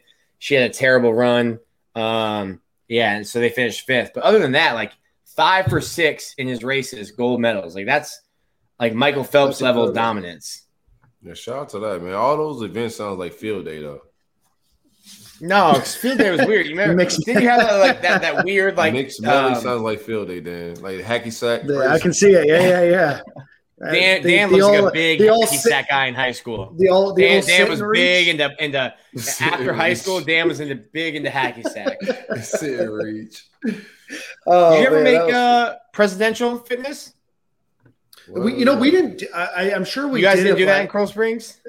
No, like I think they did it, but like we – I'm going to sound like a real loser here, but I played hockey. Um, so because of that, like my schedule didn't really allow for like a ton of like, and just because of some of the stuff that I wanted to do, like we didn't have to take P E in Broward County. You did, but you could take it through Florida Virtual School. So I, I took my what? P E credit through Florida Virtual School. I know we can talk about it later if we need. What a nerd. Uh, so I so I took P E through Florida Virtual School. So I never did like the presidential challenge or anything like that. Um, I think my last time I actually had P E was in like seventh grade. We so the presidential, we had to do that in fourth, fifth, sixth, seventh, and eighth grade. Oh yeah, and we didn't do that. Yeah, so we had a so you had to do pull-ups in a minute, sit-ups in a minute, the sit right. and reach. You had to be able to be flexible enough yeah. to get to a certain thing, and then you had to run sure. a mile. So my dad rode me, just drilled me, being like, "Oh, I oh. I only got presidential." My dad was like, "I only got presidential when I was in school." And I kept bringing home vice presidential because my my mile time was slow. So by my by my eighth grade year, I finally got Nick my mile was getting time. Like Secretary of Agriculture instead. Yeah, I was I was getting. My dad was like, "Hey, I thought you were an athlete. You're you're putting up the, these B S numbers, and and you're getting this red medal when you should be getting blue." So eighth well, grade year, school, I got it. Yeah, middle school, I was at Lakeshore, and we just fought at the courtyard. Just fought at the courtyard? Yeah, yeah, yeah. With no medals and, and stuff like that, bro. Shout out to just the fisticuffs. I never heard dude, of that, man. So shout out dude, to that. I was, Presidential I was, Fitness Awards. I was sick at the sit and reach because you guys know that I have short legs and I got a long torso. I don't so know that, that. That's just a life hack. You know? Why do you think I know that? know that? Why Why do we know that, Dan? Because you've like seen me in person. You know that I, like, I got a super long legs. torso and short leg. You guys you know. Measure your torso, fam? Nobody's measured my we. What? So do you measure his torso? I've never took out the measure tape. That's that's for that's for Raph. Big pause, uh, pause. Hulk Hogan Raph does that. Uh, Uh, oh man, let's see. I know you guys are all curious. Grant Holloway uh, runs his heat uh, for the one hundred ten meter hurdles. Easy peasy. Uh, on tomorrow, so the day that you're listening to this at six twenty-six a.m. Uh, local time uh, here in the United States. Uh, so other than that, a, a bunch of Gators are, are doing well. I think if the Gators were a country, they would be somewhere close to the top ten in medal counts. Uh, so congratulations to the Florida Gators uh, that are representing a lot of different countries over there. Maria Torres um, is uh, oh, the and, first uh, ever woman to represent Puerto Rico in golf, and she's a Gator grad. So I don't um, understand that. Can you guys explain that to me? Like Puerto that? Rico is a U S territory, but they're the, they're their own thing in the Olympics. Yeah, you're going to have to take that up with the I O C. The I O C banned Russia, and here I see Russia winning all these. You know, no, the Rock. Apparently, yeah. they got Jay-Z. Jay-Z's got a whole country in, in the Olympics this yeah. year. No, no it's, it's one of, like Puerto Rico is just one of America's side girls. That, that's a side chick. yeah, yeah, yeah, yeah. So when the side chick's like, "Yo, can I go with you?" and you're like, "No, you're not coming to me with the wedding. You can be your own right, thing for the wedding. Here you go. Right, you got your own." They, they don't get represented in America by anything other than them paying taxes. So when it's, the I O C was like, when it's convenient for us, it matters. That's it. That's it. Like when damn, we want their tax dollars. Puerto Rico's wins some gold medals. No, no, you guys are coming over here. Yeah, yeah, yeah. we want. We want yeah, that the United States just adds them. Yeah, I can see yeah. it. Yeah. Um, no, that seems the, like something we do. The Gators have two girls, I can't remember their names right now, on the Canadian soccer team yep. who are playing for gold because they beat the U S with a questionable penalty kick today, right. this morning. Mm. Well, congratulations to, to all of them. We'll have a more in-depth breakdown next week. Other than that, I don't think there's a lot of other Gator news to, uh, to break down for you guys. So uh, that concludes this week's Gator News of the Week. Yeah. All right, let's get in and shout out our friends over at Prize Picks. So if you are looking to get in to, uh, to picking and, and doing some – you know, potential, you know, fantasy picks, things of that nature, head over to Prize Picks, use promo code S G. They're going to do a dollar for dollar match uh, up to one hundred dollars. Simplest fantasy game on the market. Um, check them out. Uh, you can win. It's it's not one of those, you know, only a certain number of people can win. Anybody can win. Mixed sport entries, all that kind of fun stuff. So check them out, prize picks dot com. They are sponsoring our buy or sell uh, segment uh, from here on out. So with that being said, Silk, I'm going to ask you first. Gervon Dexter, four and a half sacks or more. Buy or sell? I'm buying that. Big Brad making the rain, man. You already know how the Ville do it, man. We've been buying a lot of stuff at home field. You know, um, I'm going to make it rain. That's that's easy. I think he gets four. What do you think?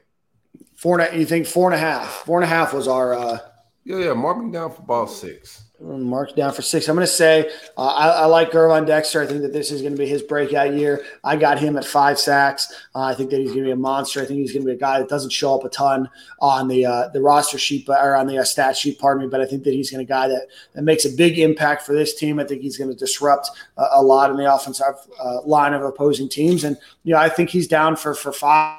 But uh, like I said, I think he makes a bigger impact than just five there. We'll ask this question. Nick had to run out real quick. Yeah, I think, All right, push, so- I think he could push the pocket and do some things for sure. Like like like you said, now outside of sacks, I think he uh, moves the quarterback's launch point and all that type of stuff a lot. What yeah, no, I think that I think that Gervon's going to be a guy that has a big year. I, you know, I know a lot of people expected a lot out of him. You know, last year he comes in first game of the season last year, ends up with an interception. Uh, you know, but but had a, a bunch of you know seniority in front of him last season. Uh, you know, had the opportunity to play, really kind of stepped it up towards the end of the season. More of him, I think that he's going to make a big impact. We got to get you out of Tampa, Dan. apparently, Damn. apparently, it's, apparently, fiber hasn't reached Tampa yet. No, it has. I don't know what's going on. I don't know what's going on. Nick, we're talking. Nick, um, we're talking. Gervon Dexter, five sacks, four and a half sacks well, or more. Shout, shout out to my guy Gerv, who led the team in interceptions for three weeks last year. Sure um, oh, that was fire. Shout he out. Took a little exception to my joke. I think that's like, when that's like a defensive tackle was like record, right? First defensive tackle to lead the team in interception for three weeks. It shout might be. Gervon. It might be. He took a little exception to my tweet last year. He's been cool with me. Um, back from it. When was it? He hit me up. He hit me up in the D Ms because Dan was like FaceTime, and we were down in the field when uh, Florida was playing, I think, in the Cotton Bowl in Jerry World. And um, I was like, "Oh, Dan's FaceTiming a recruit right now." And Gervon hit me up. He was, "Oh, that was me." And I was like, "All right, cool." And then like three other guys hit me up, and they're like, "Oh, that was me." I was like, "I think Dan was talking to a bunch of a bunch of guys, you know, doing his recruiting thing down there."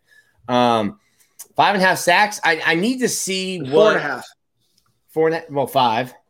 Uh, five would be my number. Then I would need I would need to see how much Red and and Valentino are going to get run, because those are the guys that he's going to be splitting time with, and those are, if we're talking about seniority, those are guys who are in their senior years or in our grad transfers now ahead of him. Um, but I'm gonna go I'm gonna go over for that, and I I hesitate because I think Gerv's a guy that will command double teams, and and he's a guy that, when offensive coordinators are game planning, hey, you need to know where number nine is on, on the defensive line. And someone that's pointed out from a week-to-week basis, but I think he has the potential to to really get into the mix there. And uh, I could see him even starting. I, I think the older guys will probably start early on, but I think he can earn his starting spot, and uh, I'll go over. I'll buy. Buy on that. Very good. I think we're three for three on buying Gervon Dexter, four and a half sacks or more. The All right. Silk, we talked a little bit about it last week. Emory Jones, uh, twenty-five to one odds. A couple other lines have come out, somewhat in the same ballpark, some a little bit better, some a little bit worse. Um, buy or sell, Emory Jones is a top – let's see, what's a good number? A top seven vote-getter for the Heisman Trophy. Got my Birdman hand rub going on. Come on, man. I know you got that money. Just send it. I'm buying, man. Put me in it, man. I got him in the top seven. You know what I'm saying? I think Dan Mullen going to put him in position to make some some plays, some stats. Like, the production's going to be there. Uh, of course, it takes a whole team effort. Like, you got to have a, a good season from the team to make it to, like, the, the ceremony. But I think he's the top seven vote-getter. Yeah, it's a big sell for me. Big sell for me. Sell, really? Okay. Yeah, where where do where do you think? If I were to say top twenty, do you think twenty? Yeah, sure. I mean, twenty. I mean, you can you can get you can get like the uh, the third the third receiver, second second receiver from Alabama might be in the top twenty. Well, we know that they're going to be probably in the top ten. Nick, all right. No, I'm trying to find where Nick where Nick's cutoff point is. Top twenty, sure. Top twenty, sure. Yeah. Sorry, top fifteen. Top, top fifteen. Do you think he makes the race this this fall? Just tell me that. Do you think he jumps in the Heisman race? No, no, because I think Florida loses to Alabama. If Emory comes out and, and Florida beats Alabama matters. And Emory like, has we, a good game against we Alabama, be, we be you need Heisman moments. You need Heisman moments. What Emory's be, chances? Emory's chances for Heisman moments are week three. And I, I don't know, man. Or whatever it is against Georgia. That's so. it. I don't know. I don't think you need Heisman moments anymore. I th- I no. think that you need you need to have consistency. But the way that the S E C is, all these games are being broadcasted. All the eyeballs are on it. You've never had more opportunities to see people. I don't think you need the Heisman moment as much as you need to be consistently good to be in contention to be talked about often. Right? I don't like, think I don't think Florida wins enough games to get him to that point where you're talking about winning consistently enough. I, I think Florida's a I, I probably got them at what ten and two, nine and three. I think ten and two is probably the ceiling. You don't think a ten and two? I think I think ten and two is the ceiling. I think ten and two is the ceiling. Right. You don't think a ten and two Florida team that's likely somewhere in the top with lot, but those losses are to hold Georgia on, and Alabama. Then those are your biggest games. You, that means your quarterback is the biggest if, game. If, if, Florida, if, if Florida is ten and two. Pardon me, nine and two heading into F S U, ten and two heading into the S E C championship, whether they played or not. You don't think that Emory Jones is likely being talked about? Because I don't think this defense is going to be a lights out defense. So this team's going to be carried by the offense. And if Florida's ten and two, that means that they're somewhere in that New Year's Six game, man. I think that's good enough. At ten and two, you're not playing in the S E C championship game because you have two yeah, S E C losses. Two, he's making that top seven because he's having a real good season. We had a New Year's New Year's Six bowl, like Dan said. Uh, he's in that conversation, man. In my opinion, if we get to that point, okay. If Florida's well, record, ten and two, sell. You're you're selling, and your logic doesn't make sense. So I'm going to be on record saying that that's ridiculous. Your your logic doesn't make. I want you to come better prepared next week with some logical thought there. All right, um, and then when, when when we're when we're covering when we're covering right. the the Heisman in in in January and December, yeah, we'll cover in December, yeah. All right, fine. Well, we'll shout. Hey, shout out to Ben Chase. He's keeping track of all this stuff. I want Ben's gonna, Ben's gonna ben, sell too. He's Ben his on, with on your note, Nick. I'm about to mute you. All right, so Ben, when you put when you put the note out, I want you to say that Nick has Emory Jones somewhere between fifteen or lower. Um, and he thinks that if Florida is ten or two, that Emory Jones is not in the Heisman race. That's a, that's a crazy take. At that ten was two, you're losing your only you two not, big games. If you you're losing your two big games, ten two. If you said Emory Jones, I just don't think that he's going to be top fifteen, and you would have left it at that. We would have been on to like our fifth or sixth buy or sell by now. Sure, but you sure. you just showed your ass to the entire fan base. You look like a little good baboon, ass, man. It's a you good showed, ass. You look you look like a baboon at I'm the doing zoo. My squats. I'm doing my squats. You know, you got your just whole ass it. Out with the baboon. We're doing squats. We're doing deadlifts. We're not. We're not afraid to show our ass because it's a good ass. Well, you just did, so congratulations. Um, there you go. I, I don't. I, I have Emory Jones somewhere around, um, somewhere between like five and eight. Um, I don't have him winning, so I'm going to buy um, just because I talked myself into it, and because Nick's nonsense has me. Dan was going to sell until I said what I said. Now he's I, I was you. I was leaning to sell, but your ridiculous commentary has got you me. You got to balance out your take. I'm, I'm going to be right at the end of the year. Nick, you're nuts. You may All be right. right that he may not be in it, but your take about us being – if we're ten and two, he's in it. one hundred percent, if, he's, if, if Florida's ten and two, that means you lost to Alabama and Georgia. The two All games – that fans are going to want what, you to win. You've lost. Manziel, hold on. What game did Johnny Manziel, like what big game he won for him to okay, be? Okay, so it, it? Tim Tebow so, won eight and four. Yeah, but he also was. He also broke Herschel Walker's record for being the, uh, the the first quarterback to go twenty and twenty with passing touchdowns and rushing touchdowns. What what national record or what crazy record is Emory going to break this year that puts him into a different stratosphere that takes him away from his team's record? I don't know. What, Nico, what games, I, I want, I'm still trying to figure out. Like I know because I know Johnny Manziel had good highlights, but what did they? He win beat Alabama that year at Alabama, and okay. he lost to Florida. Right. He that, that was his first game ever, and Florida got lucky that they had a that they played. Oh, who who side? Florida you got lucky they played Texas A and M. What side? When they on, did, and not man? When they played in December. What side you on, man? Must I'm on. I'm on the truth. And I'm he on the did truth. What he had to do, man. Muschamp had a good defense. We had a great year that year. It, no, that defense was nasty. Uh, absolutely. You know, I, I don't know, Nick. I mean, Baker Mayfield, he had some some good numbers, great player. You know, nothing over the top. You know, same with, you know, Kyler Murray, Marcus Mariota, right? Like, there's been a lot of players that maybe haven't been on the best team or put up record-breaking stats that, you know, won the Heisman Trophy. I mean, if that's not the case, who who do you have? I don't know. You're going to see the games play out. But the way I see the oh, season playing out, I don't – the way I see Florida's season playing out, I don't think Emory gets in because of the way I see the season playing out. Uh, if Florida beats Alabama, if they beat Georgia, then, yeah, I'm going to be wrong. Emory Jones will be in the Heisman Heisman con, uh, conversation. I don't think we have to beat those – I think we're going to beat Georgia regardless. That's what my projection. I got us beating Georgia because I think Georgia's still buns, um, especially in the offense and the quarterback position. But – we don't have to beat Bama for him to be a top five Heisman guy, I don't think. I think if we lose to Bama, even if we lose two games, I think he can put up the type of production, the type of stacks, mm-hmm. make the type of plays. He got the guys around him. Dan Mullen's going to give him, put him in position to put up good stats. I think the production will be there, man. I think he could be a top five guy, seven guy around the area. All right, Nick. I could be wrong as well. This.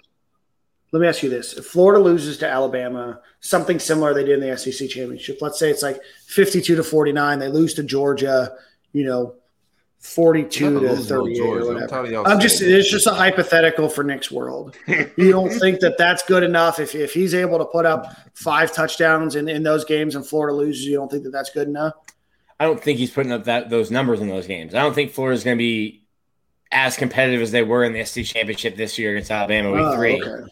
Gotcha. So I'm not. I'm yeah. I'm not. No, that's I'm not fine. Going now your now your take is shaping, right? No, no. I, I'm I'm You're predicting. I'm predicting, I'm predicting very angry Florida fans after week three. Like I'm not. I don't think that game's going to be as close as it was the last time you played. Kind of like yeah. when McElwain went his first year to to the S E C championship game. Nah, and the game was close, you, and you were so, up a little bit. So this is so Nick's right. take went from. I don't think Emory Jones will be in the competition because Florida's going to lose two to three games. And now it's, I don't think that Emory Jones is good enough, which could have been your original take at the beginning and we wouldn't still be here. But your shout out to yeah, you I for like, great content, I like, Nick. Like, I like I like, it. I like Dan Mullen to be um, a good enough of a game day actional guy for us to be in it with anybody. Mm-hmm. So I don't I don't think this is no McElwain coming to anything. I think Dan Mullen is eyeballing that game right now. He got a game plan. I don't think Bam. I think Bama traditionally has always struggled with uh, scrambling quarterbacks and mobile guys. I don't think that's going to change. I don't think they have they have any idea what they expect from our offense, and we have an advantage from that standpoint. Uh, where it's at least going to be a game. I don't think it's going. We we're going to get boat raced at all. It's going to be a football game for sure. Yeah, very good. All right, I'm almost ready to lie. Is my take is my take. Fueling your lie machine?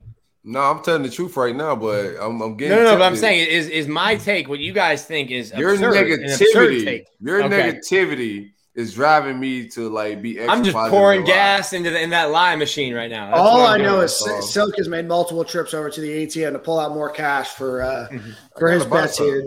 I, I think he's got he's got a, a third or a fourth mortgage. He's got an angel investor. The money he's spending. On buy or sell, right. He's got someone in Silicon Valley investing yeah. in his company right It'll now. Pay off, he's got. Man. It'll pay off. You'll see. You'll see uh, the, the the results of these this investing. My C P A is like, Nick, you're doing great. You're you're you're buying on things you're really passionate about. Everything else, you're letting go. No, you're negative, bro. Yeah. I might. Maybe that's my role on the show. That's my role on the show. I see it. I see it. All right, boys. Next, buy or sell. Trey Dean came out a couple weeks ago, a couple days ago, whatever it was, so that he. Thinks that he is the best safety in college football. Now, I don't want to say that. You said you're ready to lie, Silk. So here, here we are. Nick just sounded like a voice of God right there. So I didn't know who it was. I didn't know who it was. Real close to my mic. I, I, I thought Cam was hopping in with some producer talk. Me too. I was like, why is he, why he sounding all lusty? Is what I said. You said you're ready to lie, Silk. Next on stage is Rain Dancer. Um, all right. So so Trey, so Trey Dean says that he is uh, the best safety in college football. So the way that I'm going to do this buy or sell is there's obviously a lot of Um, postseason awards that are given out. Uh, there's a lot of postseason uh, All-American teams. So do you think that Trey Dean makes one of the postseason All-American teams at safety, buy or sell? Go first, Dan. Go first, Nick. Why are you trying to – you, I'm trying sold, to set me sold, up, sell, sell. Right. I sound like I sound like Kramer on on uh, M S N B C, whatever he's on. Sell. Sell. You just need like a bull button to hit. Yeah, just out. We're out on it. All right, so so Nick sells with no further uh, explanation or anything else. He he knew he backed himself what? into a corner. What? Well, what are we even talking? He's one of the best three safeties in the country. Well, no, he's best be one six of the best safeties six in the country. Safeties. Yeah. Yeah, I mean, yeah, yeah, yeah. I'm not. Um... That'd be, I mean, that'd be dope to see. I would love to watch that in person, but like right now, where sell. we're sitting, sell. Okay. Yeah, I, yeah, I I'd like take trading if like if I'd be happy if he's the top ten safety in the country right now. Um, I like I like I like the hype of himself. I like the self belief yeah. and, and you know what I'm saying. The, um, all the confidence. You got to be your own biggest fan. I like all that, the energy, but yeah, I'm not buying it right now. I got to mm-hmm. see something on film that, that show that. Because right now, I haven't seen a top ten safety, let alone the best. Correct. I um I'm gonna sell. Um, in fact, I don't even think that he's gonna be the best safety for the Florida Gators this season. Oh, you got a tape? Yeah, I mean, I think that Travis Johnson is gonna be a better safety overall for the Gators this year if he plays safety. I know that oh, they've got him at the man. Star and other things else, but yeah, I, I think that there's some some talented players uh, in that backfield. I think that Rashard Torrence. Um, I like Trey Dean. I do. I think that he improved a He's lot last on, year. Man. Yeah, but, um, for sure. He definitely, definitely did better. I don't have him as the best safety in college football. Um, I do not have him as a top six safety in college football. Um, I don't have him. I have him right now, but I think at the end of the season that he will be passed as the best safety. And that's um, not like a knock. You're not being no, negative. no, no, no. Like how many safeties are there in college football? There's, There's a lot. Over There's, a thousand, if you're thinking about you know all, all the teams, like it's not a knock to say, hey, you're not one of the best six. But I, I'm with Dan got him. Dan got him number two to a guy on the team. Like yeah, Dan's no, got number two no, on, a, on a guy that guy, played uh, eighty snaps last no, year. To a guy that so, may not even play safety. Yeah, I know. I said that he may not be at the end of the season. That's that's my that this is my take. I respect that. It. I think that there is some more athletic players that that are going to play the safety position. I think, unfortunately for the Gators, that they're going to really have to turn it on on the defensive line. Um, and I'm going to really need to see some talent after those linebacker groups because Florida, you know, they've got some question marks at that second cornerback position. I think a lot of teams are going to try to throw the ball on Florida. I think that Florida is going to be a, you know, a, a a solid, if not good to great offense. So I think a lot of teams are going to be playing catch up, but I think a lot of balls are going to be thrown. And, you know, I would love to see some ball hawking, you know, safeties. In fact, I bought that they would have, you know, more than fourteen interceptions uh, this upcoming season, but uh, I don't know. It's going to be, it's going to be tough. There's going to be a lot of things that have to fall, you know, in line for Trey Dean to be uh, you know, a top, uh, top safety, but I like some of these younger guys coming up. Yeah, I don't buy him being an All-American, but I'm with Silk. That's how you you have to have that kind of mentality um, if you're a Division I college player. You have to have that self-belief in, hey, I am the best one, even if, you know, three guys like us are sitting in our houses saying absolutely not. You have to have that belief in yourself. Yeah. Do you think that he's a top six safety in the S E C? You think he makes one of those postseason All-S E C teams? Uh... Yes, I think he does by name recognition only. I think he does not by, by name not only. I'm sorry. I think after, that after what, I've, after what I've told you guys last week about like how the All S E C gets voted on, yeah, um, and how there's like how like kind of people are like, oh yeah, willy nilly. Um, I think yes by rank, name recognition. Uh, I think he might like be the third team though. I would love to see him on the first team. Like I'm saying, I like football. watching good football. To get, I would I love think, to see him. I don't. I don't think they're just giving out like. Those safety positions, S E C first team, second team, third team, usually dogs. Like, yeah, you, I, th- I think you got to put some production and, and like have a gaudy season to get in that in that category. Hmm. I don't think just names gonna do it. So right now, I don't have him in there. I hope I'm wrong. I like the way he ended last season. I think he has the potential to turn uh, his last season into like a Marcus May last season and, and jump up some draft boards. Um, he he has that athletic abilities, but. You got to put it all together. We got to see it right now. I ain't believing it. I got to see it. Yeah, I, I have I have two Gator safeties. I have Rashard Torrens and Trey Dean, both receiving postseason All-American honors. in the Or not All-American, All S E C honors. There's my take. Put on TikTok, Alex. All right, Alec. All right. right. Go and get, go and get your lies off, Dan. That, yeah, that'll get us the Put follows. on TikTok, Dan. Alec. Dan shitty takes to get us the follows. That That's, that's right. A new segment. If you want to sponsor Dan's shitty takes of the week, let us know. Nick, that's wild coming from a guy that didn't even have a take yeah, formulated. Right, I'm just right, saying. Right. You know what I mean? He's following that the leader here. Wild for you, dude. I get I get yeah. it. There's a sponsor that probably wants to sponsor me, and, and I get a sponsor not wanting to just, get, get I'll behind just you. Let you. I'll let you have this, guys. I know you got on me for my take, but when it be, when it becomes true at the end of the year, I won't rub it in the way that you guys have rubbed this in tonight. I will be humble in my correct cell of Emory no, Jones being Nick's negative. Crappy takes are going to get sponsored by like dude wipes, like those those things that you wipe your butt with after you poop. That, that's, that's what money. That's what you get it. All right, money. All right, so, like, that's the, he gave you the dude's white sponsorship. That's nuts, man. Are they paying? I mean, I don't know. I, I hope so, man. That, it, no, I, I, I, I want to do an ad read. Like, yeah, dude wipes. I've got a great segment for you to sponsor.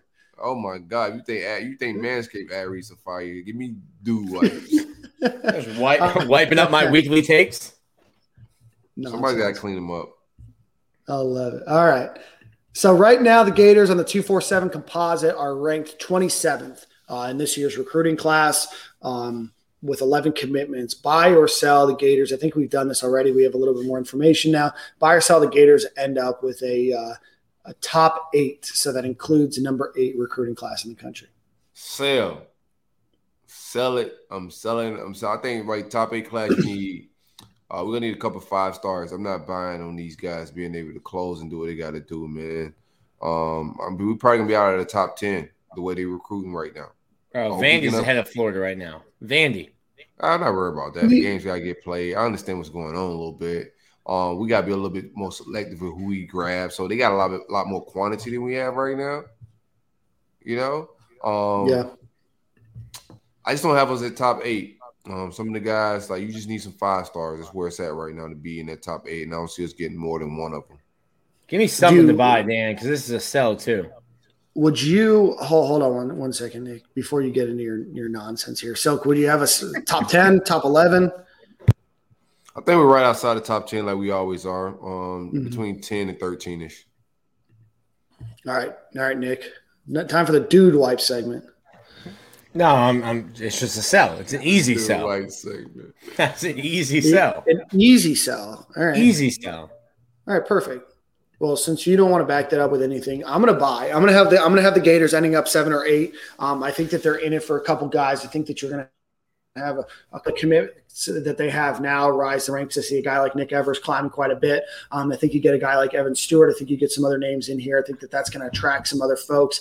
Um, now, I don't necessarily think that that's going to represent, you know, a top to bottom great class. You know, if you remember a few years ago, Bill Sykes and to get into this argument that just because you're a top eight or just because you have a certain number of five stars that are committed, you know, that that means that that class is, you know, a rock star class. I think that the Gators, you know, really need to figure out what they're doing on the offensive, you know, line. Um, I think that there's some other positions of, of need that they're going to miss on, but, you know, I think that the Gators end somewhere around seven or eight this season uh, in recruiting. I think that they're going to be able to get some big names, and, and those big names are going to attract some other folks. So um, I'm going to buy, uh, I'm going to buy that one.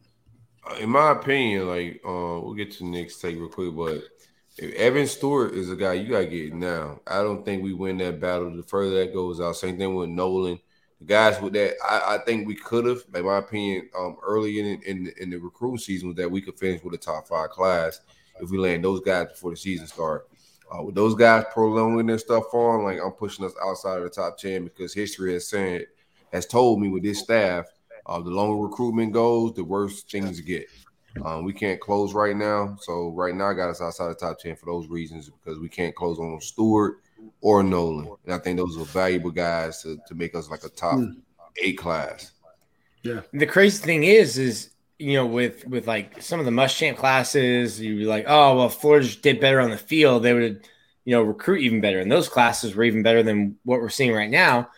Florida's had so much success on the field. Why is that not parlaying into mm-hmm. getting more success? So it's not even like, all right, well, maybe Florida has a good year on the field and Evan Stewart, you know, commits to Florida. It's like, I'm, I'm a silk. Like, you should have pressed the issue when he was mm-hmm. on campus, or pressed the issue within the next month. And it's not like, all right, well, let's wait until October and let's see what he's feeling then. Um, I, I don't know. I, I think Florida is – is probably in for, like what Silk said, like a, a twelve ranking feel, feels like where they end to me. just yeah. outside of, of, of the buy sell there. Yeah, a couple couple quick notes, and then I want to get your thoughts on on this. Um, we read a, a study the other day, I think it was yesterday or the day before, uh, that said the average N I L deal so far has been worth about nine hundred thirty dollars. I think that there's some big numbers that probably skew that one way or another, but I thought that that was interesting. About a month in, we're, we're averaging about nine hundred thirty dollars per N I L deal. Um, for all intents and purposes, as we can tell, college football still exists. But this is something that I wanted to talk to you about. Um And this is a little buy or sell segment. I got got two non-Florida Gators buy or sell topics for you guys. Uh, Quinn Ewers, who was uh, Ewers, who was the uh, number one ranked two forty-seven uh, player in the country, quarterback uh, out of Texas, um, has announced that he's going to forego his senior year of high school uh, and is going to enroll at Ohio State uh, here shortly. He's going to take an online class to get his uh, eligibility in, and then he's going to be joining. So um, I think it's a little too early to come up with something um, this season, but still buy or sell uh, next season. So for that class of twenty twenty-three, you have more than ten players forego their senior year um, in search of either N I L money, enrolling early, uh, not wanting to injure themselves, trying to capitalize uh, on money elsewhere, assuming that everything stays the same. Yeah, that's assuming that everything's the same. I think eventually yeah. they're going to change the rules. Um, ten is a lot. I'm going to sell ten. Okay. I think I think I think ten is a lot. I think you get around like five or six guys that that, that may, may may do that. Um, I think once like the big brands like Nike, Gatorade, Adidas, those guys get into the game, then you'll have more. Right now, there's not enough big dogs. I know the big dogs like those brands are just waiting to, to let everything settle down and see what these kids' true value is. But uh, right now, I'd give me about like five or six, not ten. Ten's a lot. Okay. So Nick, foregoing your senior year is probably the sticking point for me, because with football, hey, if I'm Nick Ewers, I can play my senior year of football and then take a deal in December after, you know, after the state championship game. And mm-hmm. all right, well now, now I'm ineligible for the spring of my senior year, but I'm not playing basketball. I'm not playing baseball. So I don't care. Um, you know, I think that's when you'll get more people, you know, leaving or, or, or starting to get, take advantage of N I L, but I don't think you'll see a lot of people. I think I'll sell on the ten for skipping their senior year of football, but I think you'll see more people do it and start taking deals after their senior season. Mm-hmm. Um, also, like what Silk said with Gatorade, which is Pepsi, um, but Nike, Adidas, these bigger these bigger brands, they know the benefit of putting either money or product into social media influencers. They've been doing it for years now. Yeah. If you've got a guy, like I mentioned with Evan Stewart, he's got four million followers on TikTok. People on TikTok are getting paid six figures to do a brand deal on a single yeah. TikTok. Yeah. Um, people with four or five million followers on Instagram are getting paid six figures to do a story and saying, hey, look, uh, HelloFresh sent me this, and this is how easy it is to make a dinner. And, they, you know, it's five thirty-second clips on a story that disappears in, in twenty-four hours, and they're getting six figures for that. So, like, yeah, there's the money's there. I just think that once those bigger brands, like Silk said, figure out what is the draw for a five-star quarterback or, uh, you know, a, a five-star running back or or one of the top recruits, what is the draw and what is going to be our return on investment? I think you're going to start seeing bigger numbers to those guys, which will eventually lead them to saying, hey, my senior year of high school football doesn't matter. Screw a state championship. I'm getting paid a million dollars by Pepsi to do this ad run for them even before I get to college. So I'll sell on this year at ten, but I think it's coming because I think, like like we've been saying, I think there's some bigger corporations that can kind of throw around life-changing money that are kind of still feeling the waters and, and seeing how all this stuff plays out. Yeah, I I think I'm going to buy. I think I'm going to buy um, that you're going to start to see more players forego. Um, I think, you know, I think Silk made a good point. I think that you made a good point, but I think that there's a lot of opportunity for these kids to be able to, to make a lot of money. And I think that, you know, some of these kids that maybe don't need the, need the reps, maybe they go to a smaller school, maybe they're already dominating, you know, who they're playing against. You know, you have an opportunity to make a bunch of money. You just never know, you know, if you're a guy that's, you know, really well known and, and doing really well, you know, when that might end and when that, you know, opportunity for, even if it's fifteen minutes, fifteen seconds, yeah. fifteen TikToks worth of fame, whatever it is, you know, the opportunity to strike. And I think that that's where you're going to start to see more. And I don't even know if it's going to be the biggest name. I think that Quinn Ewers is obviously a, a slightly different situation. Not a lot of kids are in a position to be able to graduate after their junior year. Um, but I also wouldn't be surprised if you didn't start to seeing some, some, parlaying of, of this thought process into, you know, the way that some of these kids build their schedules, whether it's through additional classes or a virtual school or, you know, doing something else that, that puts these kids in a position that if they don't have to, they can capitalize on their, their name and likeness before they go and they build themselves a brand and, you know, who knows what they can do. But if somebody's willing to pay you now, you know, that's tough to be able to say, hey, I don't want it now. And you have to really bet on yourself. I mean, you, you it's, talked it's about Judd Fabian earlier, it's a right? State-by-state basis, though. So, like, the F H S A A came out and said, if you accept any money um, for N I L, you're going to lose a year of eligibility. And if I'm a five-star quarterback committed to the University of Florida before my senior year, now my in my head, the the decision is, well, what do I value a state championship as? Have I won one before? Are we trying to win back-to-back? Right. What do I value that as versus what are they paying me? And, hey, is the state championship worth one point five million dollars? Because that's what I can make yeah. from these three different companies. And, and then, hey, I've already got my future set up. I'm I'm a five-star. I'm committed. I've got this. And I've talked to the coaches. Hey, I'm not going to play my senior year. Yo, we're cool with that. We're getting to that point. So right now I just don't think that the money is crazy enough that you'll drive yeah. kids away from wanting to play their last year of high school. Because if you can put yourself back in senior year high school Dan, hey, if we can win a hockey state championship this year, or I can give yeah. you nine hundred eighty dollars to, you know, pump dude wipes, you're like, oh, I'll try to, I'll try to win yeah, a state championship think, this year. I think it's gonna get to the point where you, it's gonna be more like like what we're seeing now. That's mm-hmm. for the five star kids that could push like real big brands. Well, like if I you said, got the, if you got that dogs, following, you're getting six figures for these brand deals, and then right. that's and when then that's kids gonna say, like, money. I'm cool, right? Yeah, I, and I think that money's right there. I don't think we're far away from all of that. Like, and I don't think it takes like even the big brands. Like, right. I think it takes like like if Bama's grabbing all the five stars, right? Clemson, like the big dogs are grabbing these kids, and those boosters have money. Um, Bama boosters, Clemson boosters, Georgia boosters. It don't take Nike and Adidas and, and Gatorade to even get that off. It just takes some boosters with the right company that could just fund this, and the kids just say, yo, I'm going to shut it down and train with some pro trainers for the next year. Yeah, and that's that's what I'm thinking. I mean, you think of Evan Stewart. You said he had four million followers on TikTok? I think it's north of four on TikTok, and he's like over one and a half on Instagram. So like he's he's he's at the point where he can get six-figure deals on either platform. All right, so let's take him, for example. There's a lot of people that follow like Evan Stewart or whomever, right?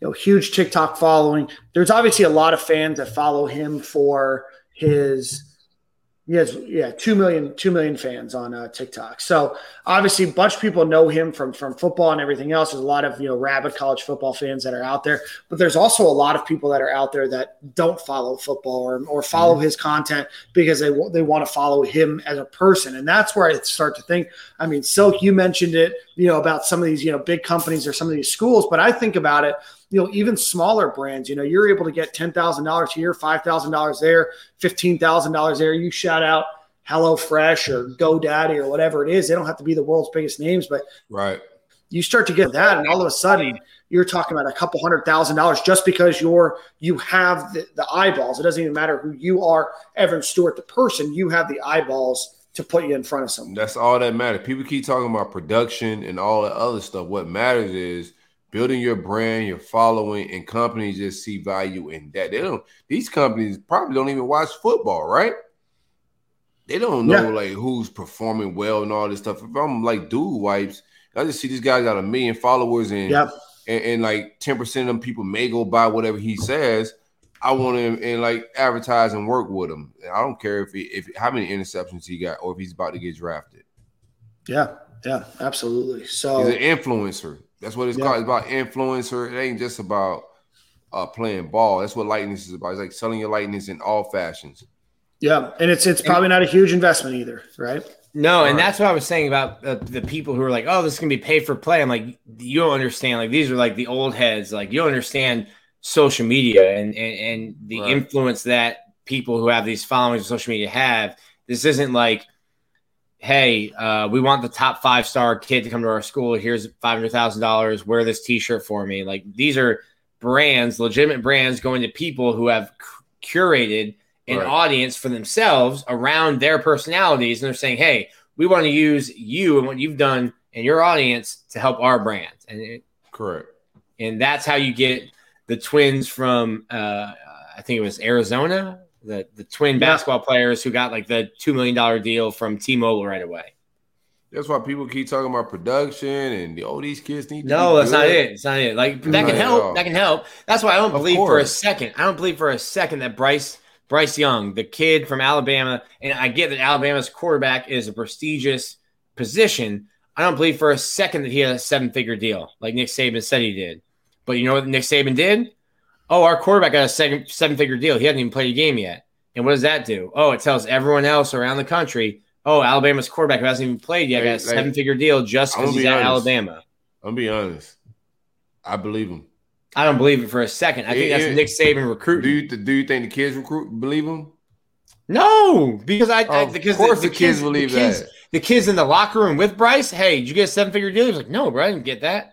He's not going to no, lie about a million-dollar deal. The recruits are going to believe yes, that. Yes, the nonsense. Recruits believe it. Yes, that's what I'm saying. I'm saying what Nick other, Saban other, did that what, as a recruiting tool. Right. And the, the other, comment is believable, right, which is the most important. Yeah, sure it is. It doesn't have to be believable because if Nick Saban says it, every media outlet in Alabama reposts it, and then everyone else starts reposting that, and then all of a sudden it's on E S P N. How any, many any sixteen-year-old watching E S P N goes, wait, Alabama guy? No, I get it. Dollars? How many how many retweets did the Bryce, you know, Bryce Bryce Young is getting a million dollars get compared to Bryce Young saying, oh, I'm not getting a million dollars. Like twenty to one, right? So like the idea that it's now out there now makes it believable, and it's That's what I'm saying. Nick, yeah. Nick, I don't believe for a second that that's an actual deal that was offered to him. But Nick Saban said it, and now it's gospel. Now it's canon. But it's I also gospel. don't believe that it's, it's think, not think, something it's, that, think, that could happen. Yeah, of course. I mean, it's a little chess as well. I mean, that's also a way of, like, of course, talking to the recruits, talking to your boosters, mm-hmm. telling media, and it's not shying away from players getting paid. Regardless, like, these young kids love him talking about maybe his one of one of his – bench riders that's not even started getting a million bucks. That raises my ears as I'm sixteen, seventeen years old. Um, we get we got other coaches scared to talk about N I L altogether, or yeah. we're trying to figure it out. So that's two totally different tones. If I'm a recruit, I hear one coach say, yo, yeah, one of my guys got a million bucks. And the next coach say, well, we're all trying to figure it out. We don't know what's going on. Bruh, a million dollars sound better than I don't know what's going on if we're trying to figure it out. Yep. All right, last fireside. I think that was a really good segment, guys. Good job. Um, last segment. Um, last week, uh, we talked about it on the show. O U and Texas um, are leaving uh, the Big twelve. Uh, they're coming over due to a fourteen and uh, fourteen to nothing vote uh, to join the S E C at some point in the next couple years. All right. So with that being said. O U, Texas, let's just say they join in twenty twenty-five because that's kind of what has been talked about. I think they come over earlier. Do right. you think that O U or Texas will win the S E C in their first five years? No. It's too physical. Texas is buns, first of all. Um, they got, got a lot to do it. Like that. Texas has nowhere to win. I think – it's too physical for the league, and I think Oklahoma's going to realize that when they step foot into the S E C, that it's a bloodbath every week. It's no finesse football and just, like, shootouts. So I think they got some readjustment to do. So they don't win the S E C. Do you have them potentially winning their division? I don't know what division they're in. Yeah, we don't even know what divisions will even look like. I don't know what it's going to look like, pods, whatever, but. No, I just think it's too physical for the league, and they're going to have to adjust for, the, like, the first five, four or five years, I think, in my opinion. Right. Yeah, I think there's uh, there's definitely an adjustment period because you got to start changing stuff up. You got to figure out how to actually play defense uh, and recruit defense. Um, I'll sell that too. Have I bought? I haven't bought anything today. No, I'll sell haven't. that. They're not gonna. No. I I don't, I don't see them winning it anytime soon. I mean, Nick Saban you, just signed a frugal, deal. My boy, I ain't gonna lie Nick, to you, yeah. my boy. You frugal. Hey, yeah, I think I, Nick I'm thinks that his actual dollars. Yeah, he thinks it's a real bank account. Wait, we're not. We're not doing Venmo for these. No, no, no. Ain't my real okay. bread. I'll uh, guess not buying. Um, but no, that's not the one I'm buying on, man. Even with that new information, I don't have to spend my actual real American dollars on this. Uh, still not buying on this. Um, I mean, Missouri won what? Won the East twice when they first came in. Yep. But you know, we were talking a little bit before uh, off air. Like, you get into pods, you get into pods, and you kind of doing stuff like this. And and what does even a division look like? And and how do you get to the S E C championship game? Um, so no, I, I think like Silk said, there's a it's a different brand of football, that something that they're not used to, and something you, it takes time to recruit and to get those players into your system to change the way you're playing, and that doesn't happen quickly. All right. I'm gonna I'm gonna sell as well, um, which leads me to another question. I mean, the same logic you guys have. All right, want to get in, I want to ask you guys another last topic of the show today. Uh, you add Oklahoma, you add Texas, you have sixteen teams. You're gonna have two you know two divisions of eight, which would make it very very hard in the way that the S E C does their scheduling now. Um, there's the pod idea that's been thrown around. Um, which do you guys prefer? Um, and what pod do you think that Florida, if that's the direction you guys want to go, which pod do you think Florida should make up? And then finally, three-part question here. Um, how do you think they should determine who goes to the S E C championship then? Bro, I'm going to be honest with you. I can't grasp all what's going on with all this pod stuff. Okay. So I, I can't really put us in different pods and try to figure out how they put us in the S E C championship. Like, I'm a little confused. Mm-hmm. That's why I was asking Nick pre-show. Um, do we have like – because I'm, I'm, I don't understand it. So right now the S E C only has eight conference games. Um, right. And if you put – right now there's seven teams. So that gives you six games already. Now if you add two teams, now there's seven. You only have one – if you kept divisions, right. You would have seven East games a year, and then you would only play – right now L S U would be Florida's only West game. So the common now, or the common thought now is – you would go to nine S E C games. So you'd play your seven in your division, and then you'd have two crossovers. Or you can go to pods, and then you've got four divisions of four, north, south, east, west. Each of them have four. You play your pod three games once, and then N F L. The, and then the other six games you're playing other people. Um, and that way you're playing more people from – the West. Now, the way you would think about it now is the West. You're playing more people from the West. You're playing more people from other pods. Right, right, right, right. I don't understand. I don't know. So I, I that to me makes total sense. I just don't know how you would get to an S E C championship game, because you're not going to add an extra game. You're not going to say, all right, well, the four winners of the pods get to play into a play-in game to the S E C championship. You're like, listen, listen, listen. We're already no, playing think, twelve games. Now that's game. thirteen, then fourteen. Then you might have – No, I think extra game games get, you can't do that. I think the game get killed, and you just win it by like like regular season play, like the playoffs, like N F L. You would have to just take the top two teams. Yeah, I think it just goes by like like like I say, regular season play, like the N F L does, and that's how you win your your your pod. I would say mm. what I what I really want to know from both of you is what four teams would you have in Florida's pod? So that's the only way you guarantee. The Gators are playing uh, these teams, these I'd three teams Kentucky, every year. Uh, Vanderbilt. Um, and Mississippi State. Mississippi and, State. That's, that's your pod. Nailed it. Missouri. Yeah, yeah, give me, like, don't don't ask me to pick the pod. I'm going to have an easy pod. Kentucky, Vanderbilt, South Carolina, and Florida. I love it. I, make get, it I get I get make the, it a Big East. I make it a Big East like pod, and I could brag like Miami with five rings real quick. You know, yeah. If I get that Big East so, pod. Silk's so, so like, all right, well, all of a sudden Iowa State is in the S E C. Right, They're right, in Florida's yeah. pod. Citadel is also in the S E C. They're in Florida's pod. And That's F I U. Right. That's you know, Florida. The, the S E C is missing a uh, a military, a real military connection, not the Texas A and M one. So I think the Citadel would fit perfectly in the S E C. I'm not mad at it. We used to play them a lot. So here's here's my four. I've got. I think I don't think you can leave Georgia out. I think Georgia has to be in Florida's pod if you're doing pods. Um, so I've got U F, Georgia, Tennessee, because I think I love that rivalry, uh, and Kentucky, because I think you had to throw in a. Uh, All right, we can win that pod. The lesser Dang. team. So that's my I'm that's sorry. my pod for Florida. My pod would be U F, Georgia, Kentucky, Tennessee, which which takes out the L S U game every year. Yeah, I don't. No, don't we still got to play teams outside the pod? You would, but it wouldn't be every year because not because so like that's that gives you three games. You only get six more, but there's what nine more teams, so you're not going to play every single team in the S E C. So you wouldn't play L S U every year. You'd play them eventually. Play them every three years. No, this this pod idea throws off a lot when you think of traditional ways of doing. But if you're going to go to that, you have to think Alabama and Tennessee, both fan bases, even though Tennessee hasn't won that in over a decade, they want that game. That's that's a hundred-year rivalry. So you have to put Alabama say, I, and Auburn and Tennessee in a pod together.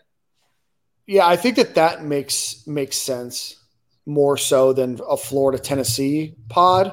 I think that that rivalry is more historic.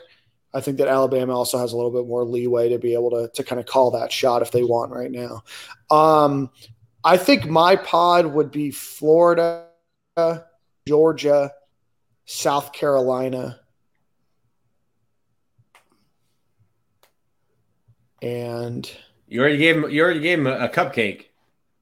No, I know. And then I'm trying to think geographically what you can do. So I start to think of the way that they've already done some of these like games that I know are already going to happen, like Auburn, Alabama is already going to happen every year. So I wouldn't be surprised if like Texas, Oklahoma is going to happen every year. Yeah, it's going to happen every year. So I would say maybe throw Auburn, Georgia, Florida, and South Carolina. That'd be a hell of a then pod. Auburn has, a, Auburn has to be with Alabama. You have to have the Iron Bowl. Well, they can still play. You can still make that. You can still have a fixed cross. So you would have rivalry. You would have a pod with a fixed. Okay, that that could work. Then then in my system, you could still have Tennessee playing Alabama if Alabama and Auburn were in the same pod, and you could still have Florida playing L S U even though they're not in the same pods. Okay. Yeah, no, I. We've lost. So they could also yeah, make yeah, it yeah, very, yeah, we, also we've make entered, we've entered Allen in The Hangover playing blackjack, and there's just numbers flying around. Silk's just not. But, getting but this it. Is another thing: is I think that we no, made them it, all geographic. But what if you what if you didn't make them geographic at all? Right? I mean, the S E C is trying to play into this we're a nationwide thing. Like, what if you had a pod of you know Florida, Texas A and M, Vanderbilt, Kentucky, you know something like that? That's You know, more it brings people in from different regions into all different games. You know, that way you don't have just the Missouri fans that are watching S E C games like focused on their area in that Saint Louis market. And now all of a sudden you have these like regional areas where are these non-regional areas, this geographical, you know, pod that, that gets your big fan bases that you want, which is the S E C's draw, you know, more involved. I'm still cooking that take a little bit. I just thought of it. No, I can see that because, I mean, we're not talking about – I mean, this is in the nineteen forties when you're worried about travel. Like, listen, they're flying right. you know, uh, on tiny private jets to College Station, not worrying about travel. Um, I get that.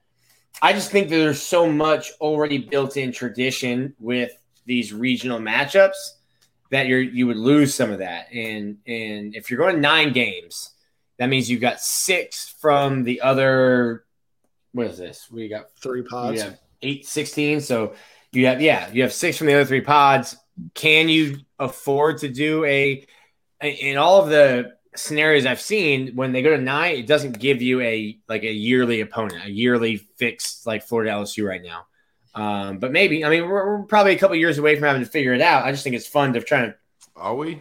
Place four. I think, I think we're, I think it'll be, I don't know if it'll make it to twenty twenty-five, but I think we have at least this season and next season without Oklahoma and Texas in the S E C. I think next season our last season without them, bro. I, I don't shit going past. I think some things get changed. I, I, I was watching Twitter. That thing was on the Senate table or something.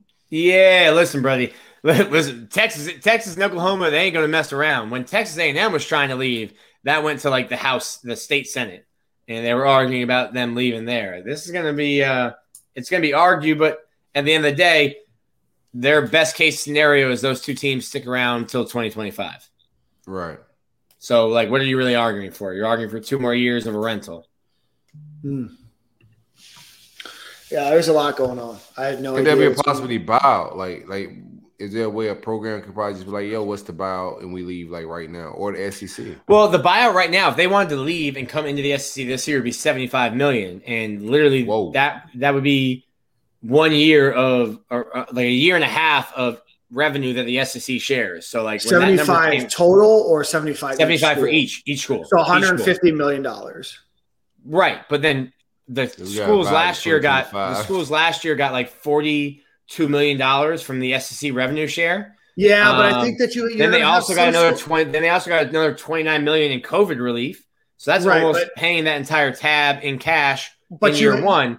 And then when you switch from C B S, but it doesn't work that way. It doesn't work that way. You have, you have a bunch of schools. No, I mean, like you you have obviously your Florida, Alabama. So you have some of these big, big programs where that money is like icing, you know, on the cake. You have a lot of other schools, Mississippi State, Kentucky, uh, Vanderbilt, uh, Missouri, that count on that money. So for them to just throw that away – it is not as easy. I mean, Vanderbilt builds in that money to be a profitable athletic organization. Mm-hmm. You take that money away from them and a number of these other schools, I, I just don't know, especially with the way that these schools were hit with COVID and everything else. Like, yes, they got a bunch of money from, from COVID relief, but I don't think it's as easy as just saying, hey, guys, like for one year, just like, hey, you know, just throw us a bone here. You know, I just, I just don't know if I if I see that.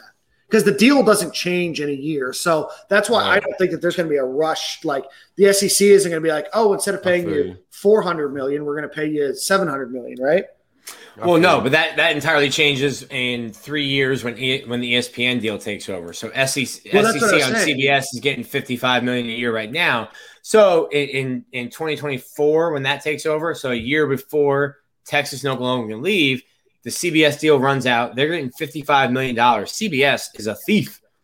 Getting getting the S E C rights for fifty-five million dollars. S E C is going to pay, or E S P N is going to pay the S E C over three hundred million dollars a year, up from fifty-five. So for me, it doesn't make sense. Like what you were saying, and I agree with you. It doesn't make sense for Vanderbilt, uh, Kentucky, and some of these other schools to to say yes, come over early, and we'll just share this this small pie. But the pie quadruples in a couple of years. And then you're like, yeah, no, we're all eating. We're all, we're all happy.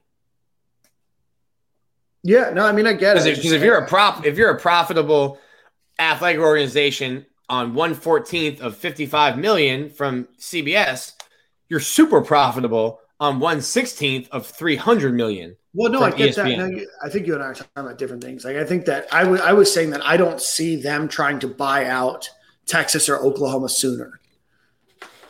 I don't think the S E C would have. I think Oklahoma and Texas, if they wanted to press the issue, would have been like, "Listen, we're gonna be, we're gonna make that money. We'll be fine." Both of those schools, those aren't schools like Texas has the money to pay that in cash right now. I'm like, yeah, you know, here you go. Here's yeah. your seventy-five million dollars. We're gone.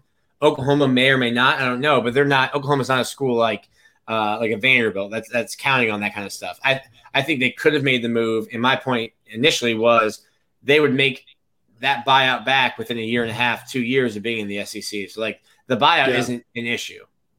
I think what they're really trying to avoid now is litigation and make it seem like they weren't working through back channels and back doors with the S E C to make this thing happen.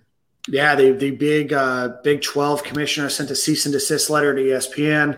E S P N responded back. There's nothing to cease and desist. So I think we're only getting to the beginning of, uh, of everything that's going to go on, but, uh, looking forward to, to Texas and Oklahoma uh, in the S E C. I think those will be fun games. Uh, Silk, any more thoughts before we get to a Manscaped ad read? No, man. I love it. That was a great segment, man. We've been podding today a little bit, man. It's been, we got over two hours now. A great mm. content. Action-packed. Now we're about to talk about your balls and how hot it is outside. Oh, you know that's the vibes, Nick. You know you're excited. Fellas, oh, I don't why know. am I excited? Fellas, I don't know why you're excited, Nick, but uh, fellas, I don't know if you guys know, but ninety percent, ninety-six percent of all partners think bad grooming is a major turnoff. eighty-five percent of partners prefer men that are groomed below, below the waist. ninety-one percent of, uh, of men think grooming is essential to their success. Probably porn stars, but nonetheless, ninety-one percent of them think that. You got to groom your balls, man, if you want to be great in life. That's the overall message. If you want twenty percent off on the Lawnmower four point oh, which is waterproof, snag-proof, skin-safe technology. It's not snagging your balls, no cuts, no snags. You put that deodorant on, it's not going to sting because you ain't got no cuts, no snags. Coupon code S G at checkout for twenty percent off, free shipping. Take care of them balls. I love it. Man, I don't, I don't know why Dude Wipes wouldn't want to sponsor us even after you're that. You're not taking care know? of just your balls. You're taking care of that special person in your life as well. That's right. The, yeah. the, significant, the significant other, yeah, the significant, the significant other facts should have sold any of you fellas, man. If you don't care about your lady and what she thinks about your balls, then what are we doing here? We're checking Dan's facts. No need to check Silk's facts. Those are those are straight facts. We got them. Yeah. Uh, those were they, those were way wrong. too specific for Silk to make up. ninety-six point eight three two percent of significant others say. I read all this on Manscaped's website, so if, it, if I'm not lying, they're lying. If if it's a lie, big lies. Who cares? Oh man, red Silk, lie regardless. Silk, it's it's your time for song of the week. But before we do that, again, check out home field apparel dot com. Promo code Stadium and Gale at checkout. fifteen percent off. You spend more than seventy dollars, you get free shipping. Great stuff. Thanks for your support. Um, check out prize picks dot com, promo code S G, get a dollar for dollar match up to one hundred dollars. And then obviously manscaped dot com, um, promo code S G at checkout. And then finally, none other than our great friend, Greg Brunt. Visit brunt insurance dot com for all of your insurance needs. All right. From Milton to Melbourne to Marathon. Uh, I'm gonna take us out with a little bit of Zach Albaverde, man. Why not, man? You know what I'm saying? He dropped the, the gas video, you know what I'm saying? Like, let's keep it going. Let's get my man Zach, knock on wood, man. This is how I'm feeling these days, bro. That's a jam. Already. Already. Same corner, same time. You know the vibes. Already. See you boys next week. ninety-seven point nine. Thank you for tuning in, Bay Area. Yeah, we're listening to nothing but smooth vibes on this Sunday evening. Go ahead and grab your boo. Tell her that you love her. Just hang out on this nice ride. Let's have a toast to the good life. It's about to be a good night. Even though the future look bright, I still gotta knock on wood twice. Let's have a toast to the good life.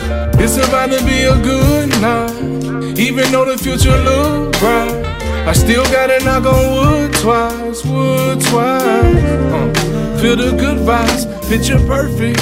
Get my good side, smiling faces. No, I don't cry, go through phases, but I grow wise. Life's amazing, and I know why. Giving praises to the Most High, yeah. Even though I got it good, still gotta knock on wood. Let's have a toast to the good life.